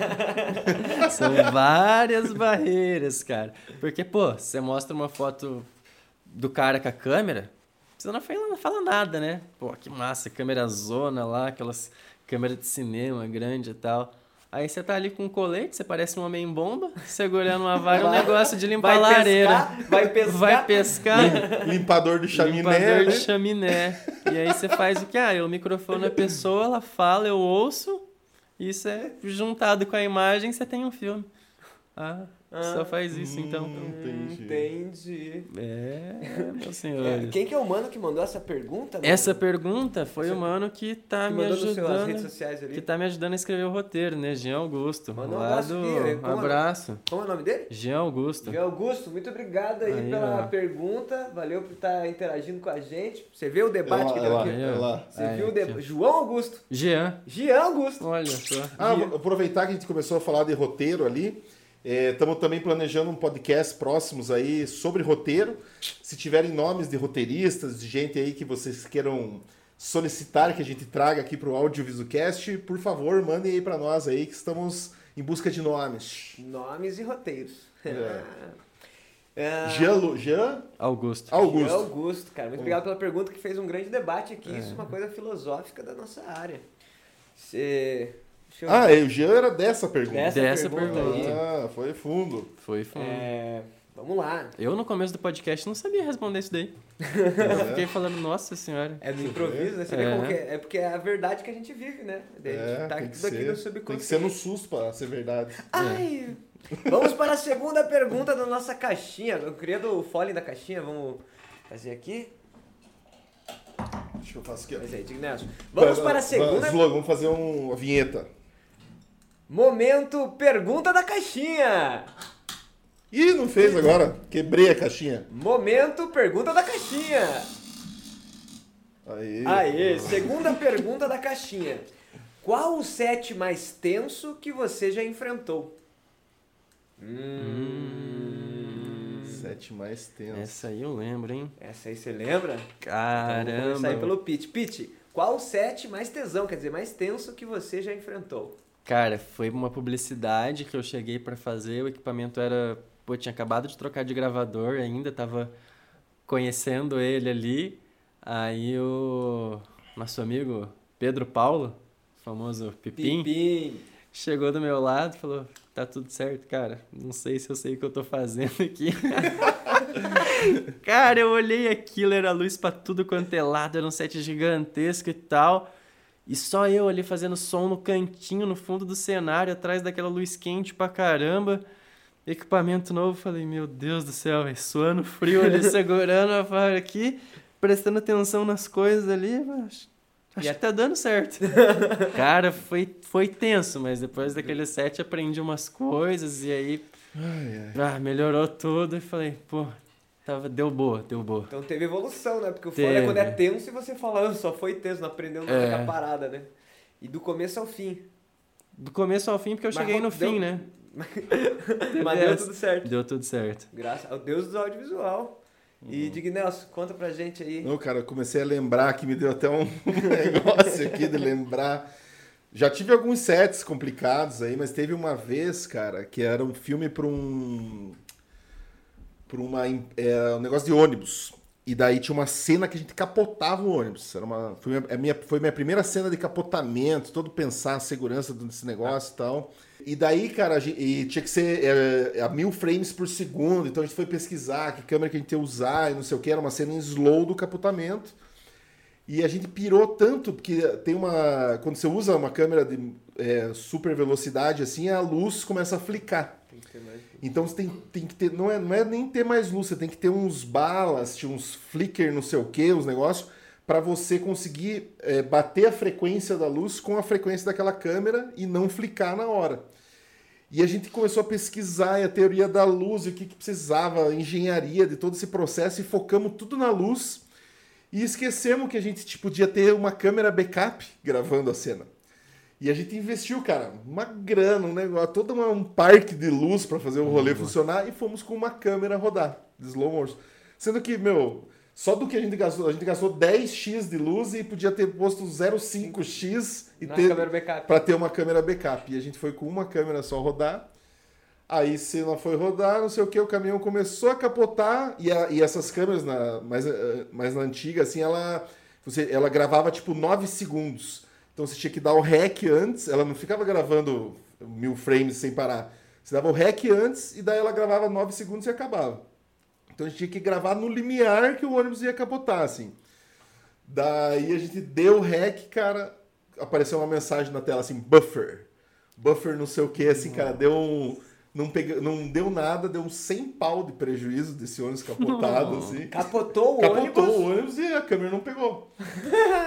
e daí, e daí era. E na empresa lá, no rolê que a gente tava. eh, Tinha uns caras da França, uns caras da Alemanha, os caras de um monte de lugar, assim, que era pra ver o resultado da nossa cena. Então eu aprendi a falar desculpa em Foi- francês, em alemão.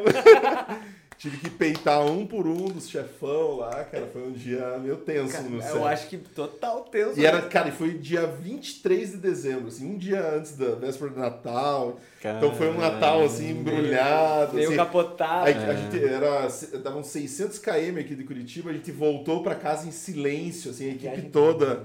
Que a gente ficou, a gente ficou dias de preparação, cara, para mais de 100 testes, todos perfeitos, assim. Na hora do REC não rolou, cara. E não tinha outro ônibus pra capotar, tá Já que é pra capotar, não captei. É. Nossa, cara. E tem a cena do, do celular que alguém tava filmando lá, daí a, o diretor de fotografia só tirando o boné, assim, abaixando. Assim. e todo mundo... Ah, não, não foi? Não, não foi? Rolou? Rolou? Caralho, foi tenso, foi tenso. Tenso, o coração vai a mil, ainda mais porque são produções que é, é muita grana, né, mano? E aí, como você fez pra resolver? Backups, né? Cara, tinha um seguro da produção que me ajudou, né? Um aconselho, assim, pra quando você vai fazer uma coisa de um nível de responsa mais forte.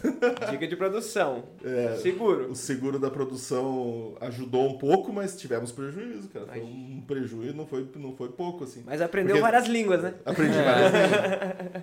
I'm sorry. I'm, I'm sorry. I'm sorry. É, o meu set mais tenso, mano, foi numa produção da, da Netflix, da Irmandade, quando a gente foi, gra foi gravado em Piraquara, no Presídio, tá ligado? E aí era, eu tava de quarto assistente de platô, e era uma cena, o dia que tava, era a cena de rebelião, tá ligado? Então, tipo, tinha mais de 300 figurantes, helicóptero, cabeça rolando, fogo e a porra toda. E o foda é que daí você tinha que entrar na cadeia, tá ligado? A gente entrava pra filmar, óbvio, lá dentro, né? E antes de entrar, assim, ó, muito quero-quero. Muito quero-quero. E quero-quero atacando a gente, fazer as produções assim. E aí a gente entrou na, na cadeia, os caras quero entrando e saindo. Eu falei, pô, esses caras quero com a tatuagem aqui assim, ó, bop, as paradas, os caras quero brabão, esses caras quero Dapto mesmo. E aí. não, quero, quero fazer, eu pegava o João de Barro e fazia uma supina, assim, ó, cara, quero... E aí o mais tenso mesmo dessa parte da gravação era estar tá dentro da cadeia com os caras. E o que separava a gente do, da, da galera dos presos, assim, era uma tela, uma, uma grade só mesmo, tá ligado? E o pau torando. E na cena de rebelião, os policiais, policial de verdade daí, tá ligado? Então todo mundo armado, e era cena de rebelião, então os caras triplicaram a ação, então qualquer. A, a tensão era de qualquer coisa que você fizesse errado, sabe? Então, é, não de dar errado, mas a tensão de estar tá num ambiente tenso, você ter que entrar, você é revistado, tá ligado? Você não tem nada, mas você fica, caralho, com o cu na mão, assim. E aí nesse dia eu fui perguntado, cara, qual, qual a maior dificuldade que você encontrou aqui no set? Eu falei, cara, foi atravessar o cara que era o Dapt ali, que foi. foi tenso. Teve, eu fui fazer uma visita, para uma outra série, fui fazer uma visita de locação lá, no mesmo lugar, lá em Piraquara. A gente ia rodar no presídio e ia rodar numas casinhas que era eram as casas dos funcionários lá, não sei o quê. E eu lembro, tava eu e o Guto. O Guto eh, foi o diretor dessa série. E então um beijo, Guto. Vou contar essa história aí. Daí, cara, a gente entrou numas casinhas lá, velho. Tinha um ninho de vespa. Imagina, essas vespas olharam para nós, cara, e vieram feroz na nossa direção, assim, cara. E veio com tudo, cara. Eu só me escondi atrás do Guto, assim, fiquei escondidinho atrás do Guto, cara. E vieram tudo em cima do Guto, assim. Eu, me perdoe, cara, mas eu tinha que me abrigar, tinha que me proteger. e a gente entrou pro carro, cara, e elas gostaram do Guto, que elas entraram no carro e ficaram só no Guto, cara. Porra, levamos um atacão de vez, Ainda bem que ele não era alérgico, né, velho? Ah, não, não. Guto Guerreiro, Guto Guerreiro. a segura da produção, imagina, velho, com esse cara inchado e a porra toda. Mas é isso, é essas coisas que a só a produção mesmo faz a gente passar é. essas tensões. Perrengues e coisas boas também. Então é isso, você quer aí, ó, escuta sua mãe, estuda. Não, tipo, como que é aquela frase? É, é estuda o estúdio. É, minha mãe falava estuda, menina, estuda. Eu entendi estúdio e acabei no audiovisual, né? Temos Vamos a aí. última pergunta aqui. A terceira pergunta da caixinha. É, vai dar tempo lá, cara? Vai, vai, a gente já revisou o cartão e vambora. Ah, já deu? Olha, deu? É, Os caras... Salva de palmas aí. É. Agradeceu, é. Robô Cigano, Robô Murilão, Murilão aí, veio dar um help aí na, na, na setagem aqui do Audiovisualcast. É, como transformar o mercado audiovisual em indústria? Hum. Mudando para os Estados Unidos. Como aí, transformar cara? o mercado audiovisual industrial? É uma... O bra brasileiro, né? Brasileiro, mercado, eu acho que é isso, né? Eu que escrevi a pergunta, é isso. Obrigado aí ao internauta que escreveu essa pergunta, que fui eu. É, como transformar o mercado audiovisual brasileiro em uma indústria, cara? Que é um sonho que, porra, eu vejo o mercado de fora é, há muitos anos está trampando e, e, e, existe ainda o mercado. Há quanto tempo está Hollywood, exemplo? Sei lá, 80 Cara, eu, eu o Hollywood, é, é, desde Sim. que inventaram o cinema. Desde que inventaram o cinema, não é? E a gente é. é um reflexo, essa é a vantagem de ser, não ser de primeiro mundo, tá ligado? Que a gente sabe quais são as tendências de fora que dão certo e se traz para cá. Então se o mercado lá de fora já se transformou numa indústria, é uma indústria que gera muita grana, emprego direto e indireto, o que, que a gente precisa pro nosso mercado se transformar numa indústria, saca? É um pensamento que eu tenho em todo set. É, como transformar? Eu acho, já respondendo a pergunta, eu acho que são pontos simples e complicados, tá ligado?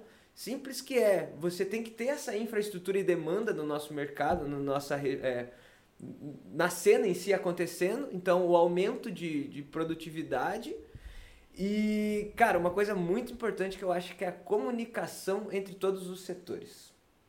Eu acho que esses fatores é muito do 8 e o 80, saca? É muito difícil você melhorar toda a infraestrutura, do mercado em si para poder atender as demandas. Porque uma, uma fábrica só se transforma em indústria quando a demanda de produção dela aumenta e ela troca as maquinárias por coisas mais, ah, é, mais parrudas, né? Então, como que o nosso mercado vai melhorar? Eu acredito que a gente melhorando a infraestrutura, a demanda e a comunicação entre os setores, porque a comunicação se faz o mercado, né, velho? Eu acho que é isso. É, é simples falar, é difícil fazer. É. Mas na minha visão, não sei se vocês concordam, discordam, adicionam pontos nisso. Cara, eu, eu acho que comunicação é, é por exemplo, hoje se você, você tem um longa na mão, você tem um curto, você quer chegar numa distribuidora, cara, é um caminho árduo, assim, você marcar uma reunião, não é, não é assim uma ligação, um e-mail. Você vai penar para você é, ter a oportunidade de trocar uma ideia com uma distribuidora que é quem vai levar esse filme adiante, vai né, ajudar você num circuito, vai ajudar você a entrar numa sala de cinema e tal. Então, é, para alguns cineastas, para muitas pessoas, é quase inalcançável. Então, desse, nesse ponto de vista, eu acho que a comunicação é fundamental assim, para a gente é, cada vez mais se tornar uma indústria. Né? Mas no meu ponto de vista é um pouquinho mais radical, assim, cara. Eu acho que, principalmente eu que amo cinema, que gosto de produzir cinema, a gente tinha que se libertar do governo, da mão do governo, assim, no... Porque, cara, 90, 95% das produções nacionais é grana que vem da Ancine, grana na, do, do, governo, né? Que, lógico, é de incentivo fiscal, uma série de coisas. Mas, por exemplo, se a gente pega Hollywood, pega o exemplo dos Estados Unidos, que é uma indústria, é, cara, o filme ele é um bem, ele é um, é um bem que se torna uma ação e que você pode trazer investidores. A partir do momento que você pô, é, consegue é, chegar num patamar de, de o audiovisual ser, é, virar, sei lá, XP Investimentos, abre lá o, o teu filme para a galera investir. Né? Ele vira um, um ativo. E, e, que qualquer pessoa pode investir no teu filme, desde pessoa física, pessoa jurídica. É, a hora que a gente conseguir se libertar de estar tá na mão do governo, que acaba sempre sendo uma panelinha, porque o, a burocracia, os níveis de critérios assim que o governo exige para você atingir verbas interessantes para longas, para filmes assim, acaba ficando na mão de 5, 10 pessoas ali. Então, se a gente se libertar disso e transformar o, o mercado num. É, o audiovisual como um ativo, como que nem o Bitcoin, que nem não sei o que, o audiovisual ser o novo Bitcoin, o audiovisual brasileiro, né? Cara, aí, meu, aí vai sobrar dinheiro e, vai, e daí, daí cabe a nós trazer qualidade de roteiro, qualidade de produção, qualidade de áudio, qualidade de tudo. Formação né? das bases das Porque áreas, né, se o dinheiro migrar para a área de uma forma relevante, é, automaticamente a qualidade vem junto, né, cara? Como a gente vê, por exemplo, o cinema nigeriano, aí, que é um cinema que pouca gente conhece, mas, cara, eles, eles produzem quase, quase o mesmo número de filmes que Hollywood. E com qualidade, com histórias legais e, e totalmente independente. Eles fazem o um negócio se autofinanciar. E no Brasil a gente está preso no, no, na Ancine, no governo, na burocracia, nas leis, né? Sendo que a gente pode, cara, juntar um coletivo de pessoas e um coletivo de empresas, unir todo mundo e fazer um. criar audiovisual, né? Certo. Então essa é a minha, minha visão. Show governo e mais é, é, iniciativa privada e fazer a coisa acontecer, o empresário tá junto e, Mas, e poder promover isso. Você acha que a qualificação dos, da, da, exemplo, vamos falar do mercado curitibano, tá? É, você acha que a qualificação das pessoas da área de Curitiba, exemplo, aguenta, aguenta né? Um, trampos maiores, a gente já faz. Tipo, a minha dúvida é essa, tipo, se a gente vai ter, mudou, mudou essa parada, o incentivo agora é, é, é privado, é, as pessoas estão ali com suas melhores qualidades, a gente, é, mão de obra, a gente teria que aumentar nossa qualificação de trabalho ou como a gente está, a gente já conseguiria atender o mercado é? Na minha opinião, sempre dá para melhorar. E, né? e se você é, realmente valorizar o setor, é, muito mais pessoas que estão lá, puta, desiludidas lá, o, o gaffer que, putz, cara, não tá mais tendo tanto trabalho, não sei o quê, o cara já tá pensando em ser Uber, pensando em ser, sabe? nem pensar esse pensamento. O cara ele quer saber da próxima produção, do próximo negócio, do, né? E então é, é, é, matemática, cara. Se tiver dinheiro, vai ter mais gente, vai ter mais curso, vai ter mais gente promovendo, vai ter mais podcast falando dele. É. Pô, quantos podcasts sobre audiovisual existem? O Audiovisualcast, o seu podcast do é, audiovisual. É muito poucos, são muito poucos, assim. Então, é, a nossa iniciativa aqui também é, é trazer um pouco essas, esses temas em discussão aí para a gente ver se, se tem saída, se às vezes a saída está mais fácil que a gente imagina, ou para chamar atenção, né? É por aí. Cara, eu acho que é isso. Acho que a partir do momento que tiver tendo mais oportunidade de fazer filme, conteúdo, vai ter mais gente para trabalhar, porque, é, pô, chama o Du para fazer uma, uma parada muito grande que ele nunca fez. Daí, se ele falar, ah, eu tem que ter essa comunicação também, né? Eu não me garanto, mas eu quero trabalhar com você. Vamos colocar essa pessoa para ser primeiro e eu sou assistente dele para fazer o negócio, que daí vai rolar. Eu acho que ter essa comunicação, tipo, por exemplo, se surgisse um filme para eu fazer, eu não sei se eu conseguiria fazer, né? Mas falar, ah, vou indicar essa pessoa, é, eu gostaria muito de trabalhar com ela para fazer esse filme acontecer. Sim. Cara, daí eu acho que, que rola, super rola. Vai ter mais é. gente para trabalhar, vai ter mais assistente, vamos colocar assistente para fazer as coisas, estagiário para fazer o negócio girar e andar ir para frente. Andar junto, né? É igual é. essa questão da, da agora que a gente está sofrendo com os hospitais, né? Chegou um momento que os caras não, não adiantava criar mais hospitais porque não tinham a mão de obra que executasse a, as paradas. Então, é. acho que tem que andar junto. E, e, uma coisa também que eu, que, a, que eu batalho muito é não ter barreira de geográfica, sabe? De, pô, cara, é, se tem uma produção legal que você pode chamar um cara. Pô, uma produção de, é, que envolve moda. Vamos chamar o fotógrafo mais foda de moda que a gente conhece para pra gente, além de fazer um produto foda, é, poder aprender com o cara e trazer esse conhecimento para cá. Uhum. Vamos chamar um, um roteirista de Hollywood que, pô, vamos fazer o contato. Não já tem, né, cara? Sim, vamos é. chamar os o ator do Tarantino pra gente fazer aquela parada que ninguém esperava que o cara ia aparecer. Então tem, tem tanta coisa que a gente pode fazer intercâmbios, assim, a galera de Portugal, de Lisboa aí também, né? Pô, quanto intercâmbio a gente pode fazer até por falar a mesma língua. E, e isso é uma coisa que eu sempre me, me obriguei a fazer, sabe? De aprender outras línguas, de buscar novos mercados e sempre acabei fazendo coisa dentro, fora do Brasil, conhecendo gente interessante, gente nova e aprendendo por tabela, né, cara? Que é aquilo que a gente tava falando aquela hora, que é, no curso, às vezes, você não aprende, em um ano de curso, não tem coisa que num set de filmagem, num dia de filmagem, você aprende mais que aquele ano inteiro Exatamente. no curso. Total. Então, pô, a gente poder promover, trazer uns caras que vão evoluir, né, nossa, nosso patamar que a gente tá aqui, é, é um quebrar as barreiras, cara. Nós estamos no mundo, nós não estamos numa cidade, nós estamos, é, a um e-mail, a um direct aí de falar com qualquer pessoa no mundo. Então, um, um resumo assim sobre essa pergunta é a gente é, melhorar a infraestrutura, melhorar o conteúdo, melhorar a, a, mão de obra qualificada e não quebrar a barreira. Quebrar a barreira, pensar uhum. para frente, fazer conexões e pensar fora da caixa de, pensar fora da de, caixa. será que o único sistema que funciona é, é o governo, é você fazer a, a, a, o projeto Nancini, não tem outro jeito de fazer isso dar certo, entendeu? Vamos, postem aí suas ideias, como é que a gente pode ser rebe uma rebeldia do bem, sabe, para fazer essa coisa dar certo. Então uma pergunta é. para você aí de casa, a gente está na central, né? Isso. Para você de casa, comenta aqui pra gente qual é a sua solução para o nosso mercado se transformar em indústria. Porque tem muitas pessoas do audiovisual que estão tá assistindo a gente, talvez tenha uma visão, tenha uma visão diferente da nossa, ou uma visão que possa somar com o que a gente falou aqui. Manda nos comentários, manda no e-mail, até mesmo no direct do Instagram aí. Qual é a sua visão para a melhoria do nosso mercado para se transformar numa indústria? É. que ótimo, eu tô adorando isso, cara. Tá muito gostoso esse papo, sabia?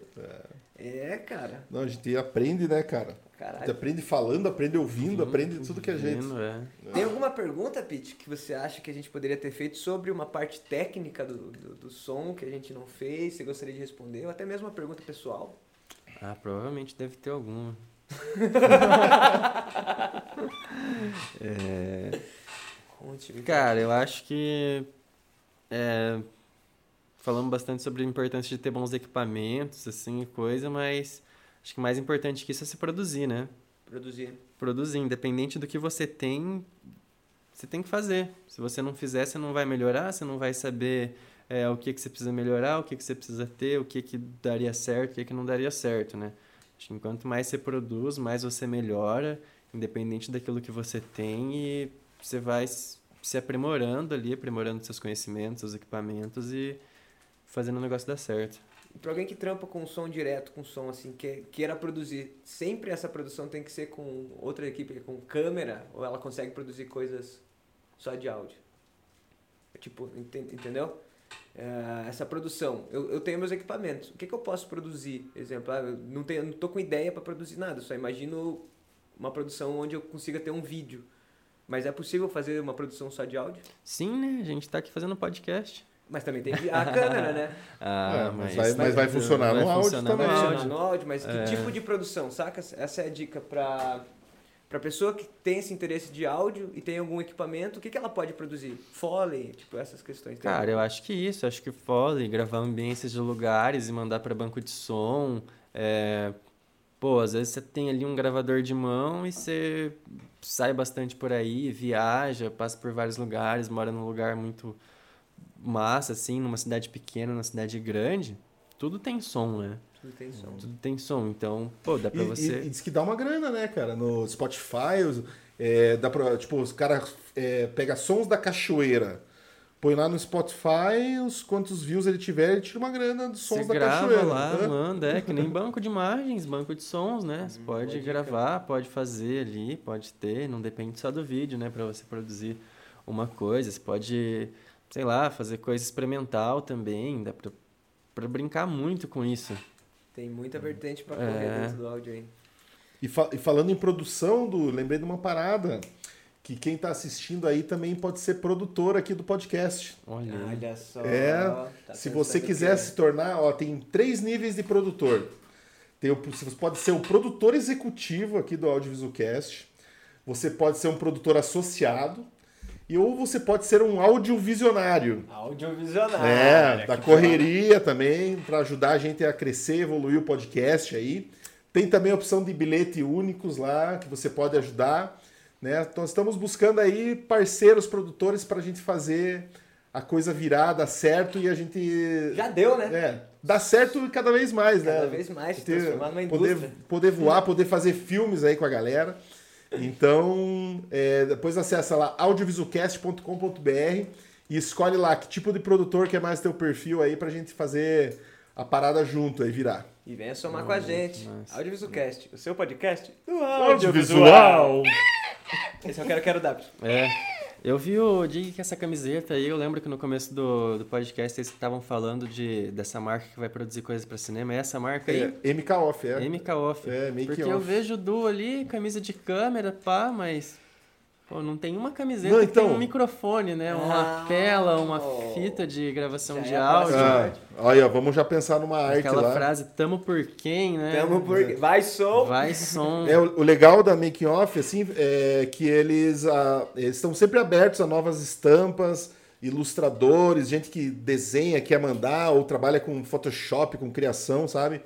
É, até se você mesmo quiser desenhar ou propor uma ideia, é, a, o pessoal está super aberto aí a, a propor novas estampas, sempre, sempre na temática de cinema, de filme, de, de easter eggs de filmes, de ah, coisas assim. Massa. Então, tá começando, né? A, a, é, uma, é uma loja bem nova, assim. E já dá para comprar também. Já dá para comprar site, no site tá mkoff.com.br. A primeira produtora. É, como que é? A primeira, primeira loja, loja de... especializada em audiovisual.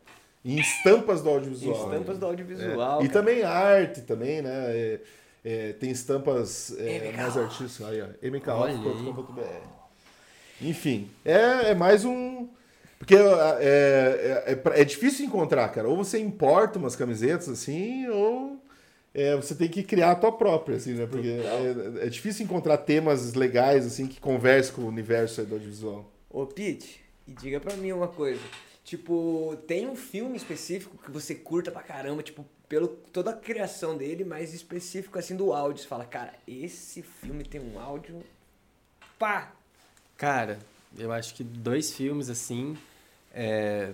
Um foi até mais recente que eu assisti e o outro eu tô lendo um livro que fala detalhadamente de processos do áudio que acontece no filme, que é do Ensaio sobre a Cegueira. Ensaio que Cara, esse filme é muito Pô, bom. é um filme ali que tem uma construção de áudio, que conta uma narrativa, cara, que você é, assiste e às vezes não imagina o, o tanto de coisa que tem ali que ajuda a construir a parada que você fala, caramba, tudo isso daí é, é áudio, ajuda a contar a história. Pô, que massa, né? Eu não tinha. Que é um tanto... livro? É um livro, você falou? É um livro, né? É, no, na parte que eu cheguei agora especificamente, está falando do ensaio sobre a cegueira. É... Ah, eu não vou lembrar o nome do livro, mas depois eu mando. É, mas, cara, muito bom, assim, que tem detalhadamente uma, um gráfico falando sobre uma tabela com as minutagens do filme, coisas que vão acontecendo, né? Tipo, fala que cena que é e a construção que o áudio leva ali, né? Eu falo, caramba, que massa. Às vezes você tá assistindo o filme, você está tão concentrado na imagem, ele vendo o que acontece, não dá tanto valor assim pro som, né? Você está ouvindo, mas é, é cada detalhe mínimo que tem ali que passa despercebido, às vezes, que daí eu fui ver e falei, caramba, que massa, como faz diferença, né? Cada foley que tem, cada ambientação que tem, é, mostrando que é dia, que é noite, às vezes dá um, um fade ali até ela ficar preta ou ficar branca, você ouve uma coisa e sabe o que, que vai acontecer, já imagina o que, que vem na sequência é. por causa do som, né? É, tá aí um filme que é um exemplo de que o áudio é bem mais que 50% aí, né? É. Porque os caras vão ficando cegos, né, no filme. Assim. é. Então o áudio é, é importantíssimo. importantíssimo. É. Não, e o livro é muito bom do Saramago aí, cara. Esse é um. Saramago, Saramago e o Fernando Meirelles, o né, Fernando diretor? Meirelles, Os dois. Gravaram, acho que em Tóquio no São Paulo e na, em Buenos Aires. Não, Uruguai. Uruguai. Agora, em três massa, países. É. Fernando Meirelles é um maestro de. Ô, Meirelles, você tá ouvindo a gente aí, da cara? produção executiva. Tá ouvindo, você tá ouvindo a gente, Meirelles? Se você, porra, parabéns aí pelo que você fez. Olha, tá tendo uma discussão sobre num tópico que você fez, porra. e eu acho que algumas coisas do, do vídeo você consegue resolver com áudio também, né? Por exemplo, é, usando o exemplo do Dig do ônibus lá. Claro que era um, um, slow, tinha que aparecer o ônibus tombando e tal. Mas, pô, você tá num filme que tem baixo orçamento, você tem que. Tem uma cena que tem que capotar o carro, tem que explodir a parada. Pô, o carro tá indo em velocidade, tela preta, barulhão ali de explosão, tal, tudo acontecendo, corta pra cena de uma tragédia ali, sei lá ou do dia depois, pessoa no hospital, né? Você consegue resolver com o áudio isso, né? Sim. Sim, e todo mundo sente o impacto do, é, da batida, do estouro, do, peso, do tiro. Eu, eu acho que, eu, eu acho que certeza, a, o áudio ele é muito importante por causa dessa essa criação, saca? Aquilo que você falou, tipo, eu tava prestando atenção no filme e não, não, não, não liguei pro áudio que tava ali. Acho que não, acho que o áudio que te leva a essa concentração, sacas? Porque se você só tem a imagem, tudo bem, é uma imagem passando, você fica ali, mas você não tem atenção, você acompanha. Agora, quando tem o áudio que tem uma tensão que vai te. É, há, há umas tensões muito loucas, né, cara? Que você tá assistindo a cena e de repente começa. É. E você vai indo, é. mano. E é a mesma cena ainda, só que o áudio tá te trazendo um negócio que é, que é visceral, que eu acho que é muito importante porque o audiovisual, ele é, ele é psicologia total, né, velho? Sim. É você tá, o, o, o, take geral é uma floresta e do nada um take de barulhinho de grama, de mato queimando e corta pra um fogo embaixo. Você já sabe que é fogo na floresta. Sim. tem um, tem um exercício bem legal de edição, assim, que você pega, escolhe uma cena aleatória qualquer e tenta é, trabalhar os gêneros de filme com áudio. é, transformar a mesma cena numa comédia, transformar a mesma cena no terror. E o áudio leva. Você começa a assistir a cena já sabe se é comédia, o que, que é. Então, e, é, e é bem legal. Tipo, se fizer bem. É, é um, é um exercício para quem edita, assim, para quem edita som e tal. É, que os, o áudio ele dita, ele dita o humor da cena, né? Ele dita a parada. É, inclusive eu assisti o filme essa semana para minha amada morta. morta. Para minha amada morta. Que do... cara tava no sofá assistindo, assim, cada hora eu tava numa posição, que aquele áudio ia construindo a narrativa, assim, de um jeito que, pô, entrava trilha, entrava coisa que você falava, nossa, vai acontecer agora, ai meu Deus, vai.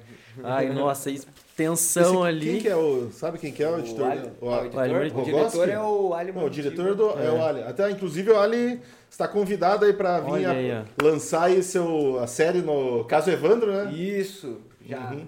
Tá, venha conversar com a gente aí. Porra, é, eu vou ficar felizão demais, cara. Ainda mais massa. tendo esse relato aqui.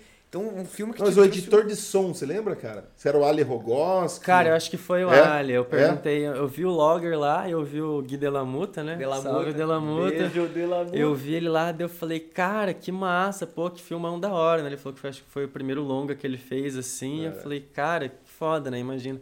Porque você fazer a captação e fazer a edição daquilo, cara, eu acho que você tá muito imerso, né? né? E a criação é. também, porque é uma imersão, né? Você fazer conteúdo, cara. Se você vai fazer a captação e a pós ali, sei lá, uma imersão de todo mundo naquilo para somar cada coisinha ali e deixar o filme mais bonito. Vocês acham que é o correto afirmar então que um bom conteúdo é quando tem um bom áudio envolvido, uma boa criação e uma boa imagem, né? Então, tipo, fica meio 50-50. Eu acho com isso que ou acho mais, que... porque mais? a gente tem o, o figurino ali, né? o figurino conta muita coisa também, ah, né? a arte, porque tem muita cor, né? Fotografia, luz Sim. ali, sombra, figurino paleta de cor para ajudar humor ali, a ver o que, que aquilo transmite, né? Cada cor que transmite é visual, uma né? coisa, né? Eu acho que tem... É, tem até uma frase que fala que é, tirando o ator pelado, o resto é arte, né? é, você não conhecia. É, tirando tudo, o resto é arte, cara. Depois que vem a luz, a coisa, mas o que tá ali na frente da câmera é arte. Tirando a é. Não, cara, lógico, cada um tem uma responsa, assim, né? Sim. Mas a gente. O final que fica é, é imagem e áudio. É. É, acho que esse 50% que você quis dizer isso, é isso. Dessa... No, na, no impresso mesmo que fica. Agora o humor que gerou isso, as cores, o pensamento, a pro se a produção tivesse trabalhado, ninguém tava ali fazendo nada. É, se não tivesse é, catering. Não, né? é, e tem, tipo, é, porra, 80% é catering. É, né? pô, imagina, se é. chega lá de manhã no 7, 4, 5 horas da manhã, não tem um café, não tem nada pra comer, você já começa mal-humorado, né? E o áudio Aí, se lasque. Se começar, né? Se começar, é, tem isso, né? Então essa composição é, muito importante. E, e, se o executivo não pagar, o, o filme vira um documento jurídico, né? Olha isso, né? Só vai ser assistido pelo Só juiz. vai assistir, ser assistido no tribunal. Pessoal da ilha aí atrás, ó, que está nos monitores, tem alguma pergunta, alguma coisa que quer saber, alguma curiosidade? Isso, é importante, hein? Aí, ó. Ai, meu Deus. Verdade, hein, cara, verdade. É, eu tenho uma dúvida sobre produção para internet, cara. Como é que vocês veem isso? Se o áudio também é importante, se a internet maltrata muito isso. Tô falando Twitch, YouTube. Já fez algum job nesse, nesse segmento? Uma boa. Cara, olha aí, não sei se todo mundo ouviu a pergunta dele. Vamos, repete podemos, aí pra é, gente. A produção de conteúdo digital. Você acha, por exemplo, Twitch, fazer live é, você acredita que isso prejudica no som direto ou tem uma forma que deixe é, de um nível bom igual um som direto de conteúdo? Cara, eu acho que você tem que ter um cuidado ali sempre com o som, né? Que nem a gente estava se batendo aqui um pouco no começo para descobrir como que ia fazer toda essa transmissão, né? Porque gravar só o áudio, em tese seria fácil a gente fazer só o podcast, né? Mas a gente tem o vídeo também, tem que mandar esse áudio junto, né? Ele pode chegar com delay, ele pode chegar é, com um tom de voz diferente para as pessoas que estão ouvindo, né? Então, sei lá, cada detalhe ali é importante, né? É, se é um som que já vai meio que direto ali sem um tratamento, tem que ter um certo cuidado com ele, é, na onde vai ser feito também, para você eliminar certos tipos de coisas, assim. Imagina se a gente estivesse gravando num, num lugar mais movimentado, né? pô, ia pegar ruído pra caramba de fora, ia ser foda, não ia dar pra lançar uma live assim. A gente ia ter que fazer uma pós pra esse áudio ficar legal, talvez mudar de lugar, né? E cada mídia tem aquele nível de que aceita o áudio, né? Igual acho que com formato de vídeo, cada lugar eu acho que você manda num formato mais específico e com áudio tem uma taxa de não é muito bem isso, mas tem um certo nível que você tem que mandar o áudio para certas plataformas, né? Então você tem que ter, você tem que ter esse cuidado aí todo com o áudio também. Né? É que às vezes você faz uma puta edição de áudio e daí você manda para a plataforma errada, ele comprime é... toda, toda, toda aquela finesse de sound design, some tudo, né? Tanto ou... para tanto para internet quanto para cinema também. Ou chega num lugar assim e tá estourando, né? Porque é. às vezes não foi mandado da forma correta, às vezes tinha que deixar ele batendo em menos alguma coisa ali, porque ele já chega com uma compressão diferente lá e estoura, fica todo cagado. Então tem que ter esses, esses cuidados aí, saber o que, que a plataforma aceita, como que é as, espe as especifica especificações para então, fazer isso. É todo um estudo técnico também. É. é possível fazer um áudio de qualidade hoje em dia para o conteúdo de internet. Sim, sim. Então eu tenho mais uma pergunta aqui, Pete, uma última pergunta, que é uma pergunta meio atual, que é o que mudou para o som direto dentro agora desse cenário pandêmico, tá ligado? No set. O que de pré, pós, execução, mudou alguma coisa para você nessa questão? Cara, mudou, né? Porque o, o som direto, acho que maquiagem também, figurino, tá, tá muito em contato com os atores ali, né? Uhum. Tem, tem que pegar, tem que tocar, tem que colocar microfone e tal, tem esse tudo isso. Então você tem que estar tá com as paradas, tudo ali e tal. É, é um saco, mas tem que ser desse jeito, né? Então mudou um pouco o jeito de trabalhar, né? Que Uh, bom, eu continuo lá no meu cantinho, né? Afastado de todo mundo, como sempre. já sempre mas, teve no isolamento é, social. Já né? sempre teve no isolamento social, mas. É, limpeza de equipamento, assim, essas coisas que, pô, tá tendo que ter muito mais agora, né? Que Total. antes eu, ah, legal, chegava no equipamento, dava uma uma limpada ali, né? Mas não tinha todo esse cuidado que estou tendo hoje em dia de manuseio de equipamento, de ah, vamos gravar com tantos atores hoje. Então, tá, eu preciso de um tempo nesse meio tempo aí para higienizar as coisas, para passar de um ator para o outro e teste tal. De COVID, teste, teste de Covid, para baixo, pra Como que tá baixo. Vixe, o nariz tá bom, esse já foi a garganta que eu levei, uma que eu saí triste o dia inteiro. é, mas a Bru entrou, eu lembrei de um negócio, né? Um, uma grande aliada, grandes aliados no set também são é, o pessoal do figurino, né? Que às vezes tem que microfonar muita atriz e, cara, é sempre um, uma, um desafio, né? Porque você chegar em outra pessoa para fazer a microfonação nela, então é alguém sempre em contato, assim, pede pro pessoal do figurino, viu? Você pode fazer, colocar o microfoninho ali por dentro e tal, que já tá ali fazendo troca de roupa. Porque além desse já... contato, tipo, da questão pandêmica, também tem essa questão da, do, do contato físico mesmo, Sim, né? Às vezes é homem, às vezes é mulher, então, é. Então, tipo... Tem todo essa, esse receio de, pô, tem que tocar na pessoa, tem que passar álcool na mão, tem, o equipamento tem que estar limpo, né? Tem tudo Desculpa isso. que eu lembrei do, do, de uma ah, música de uma paródia, né? É, da, é. paródia. Passar álcool na mão. Você, você, no bonde da prevenção. É isso aí, né, gente? É isso aí, cara. Mas o Covid aí deu uma... É, o que já era complexo né, na produção, agora é mais complexo ainda, é mais cuidado. É, tudo ficou um pouquinho mais complicadinho para nós, para o audiovisual. E o audiovisual não dá para parar, né, cara? Não tem como fa fazer um filme sem dar uma aglomeradinha, né? É, mas então, tudo com teste tá, tá rolando, é, né? Tá rolando, tá rolando, mas é, fazendo teste, fazendo todo o protocolo aí. Que... Engraçado como que muda, né? Igual ele falou ali, tenho que esterilizar o equipamento. Isso automaticamente já influencia na ordem do dia, que já vai influenciar sim, no tempo de locação, sim. no tempo de... É, são pequenas coisas, coisas que mudam que mudam muita coisa, né? Muda o set inteiro. Então, para finalizar, eu acho que quer dar uma dica para quem quer começar a fazer som direto aí, Pete? Olha bem pro fundo dessa Vixe, câmera. Ou uma dica, é. ou qualquer Ou fala no melhor não. Melhor, é uma dica. é... Cara, se precisar, vontade, manda mensagem aí, a gente ajuda. A gente às vezes precisa de assistente, de estagiário. Então, pô, manda mensagem, conversa com a gente que a gente. Qual que é, qual que é o teu Insta? um Quando jeito. que é melhor ali pra te Ah, vou colocar aqui embaixo no canto do microfone, pitthi.z. Pode mandar um direct lá, que a gente dá, dá um jeito, dá umas dicas, vê o que pode fazer. E. Deixa eu ver. Acho que é isso que eu tinha pra falar, hein? E uma mensagem agora pro mundo. Sobre a vida. Univelso. Psicologia Florense fica puta com isso. Então, a claquete não precisa ser batida muito forte, porque a gente tá de fone de ouvido e a gente ouve muito bem as coisas. A gente regaça ali. Claquete!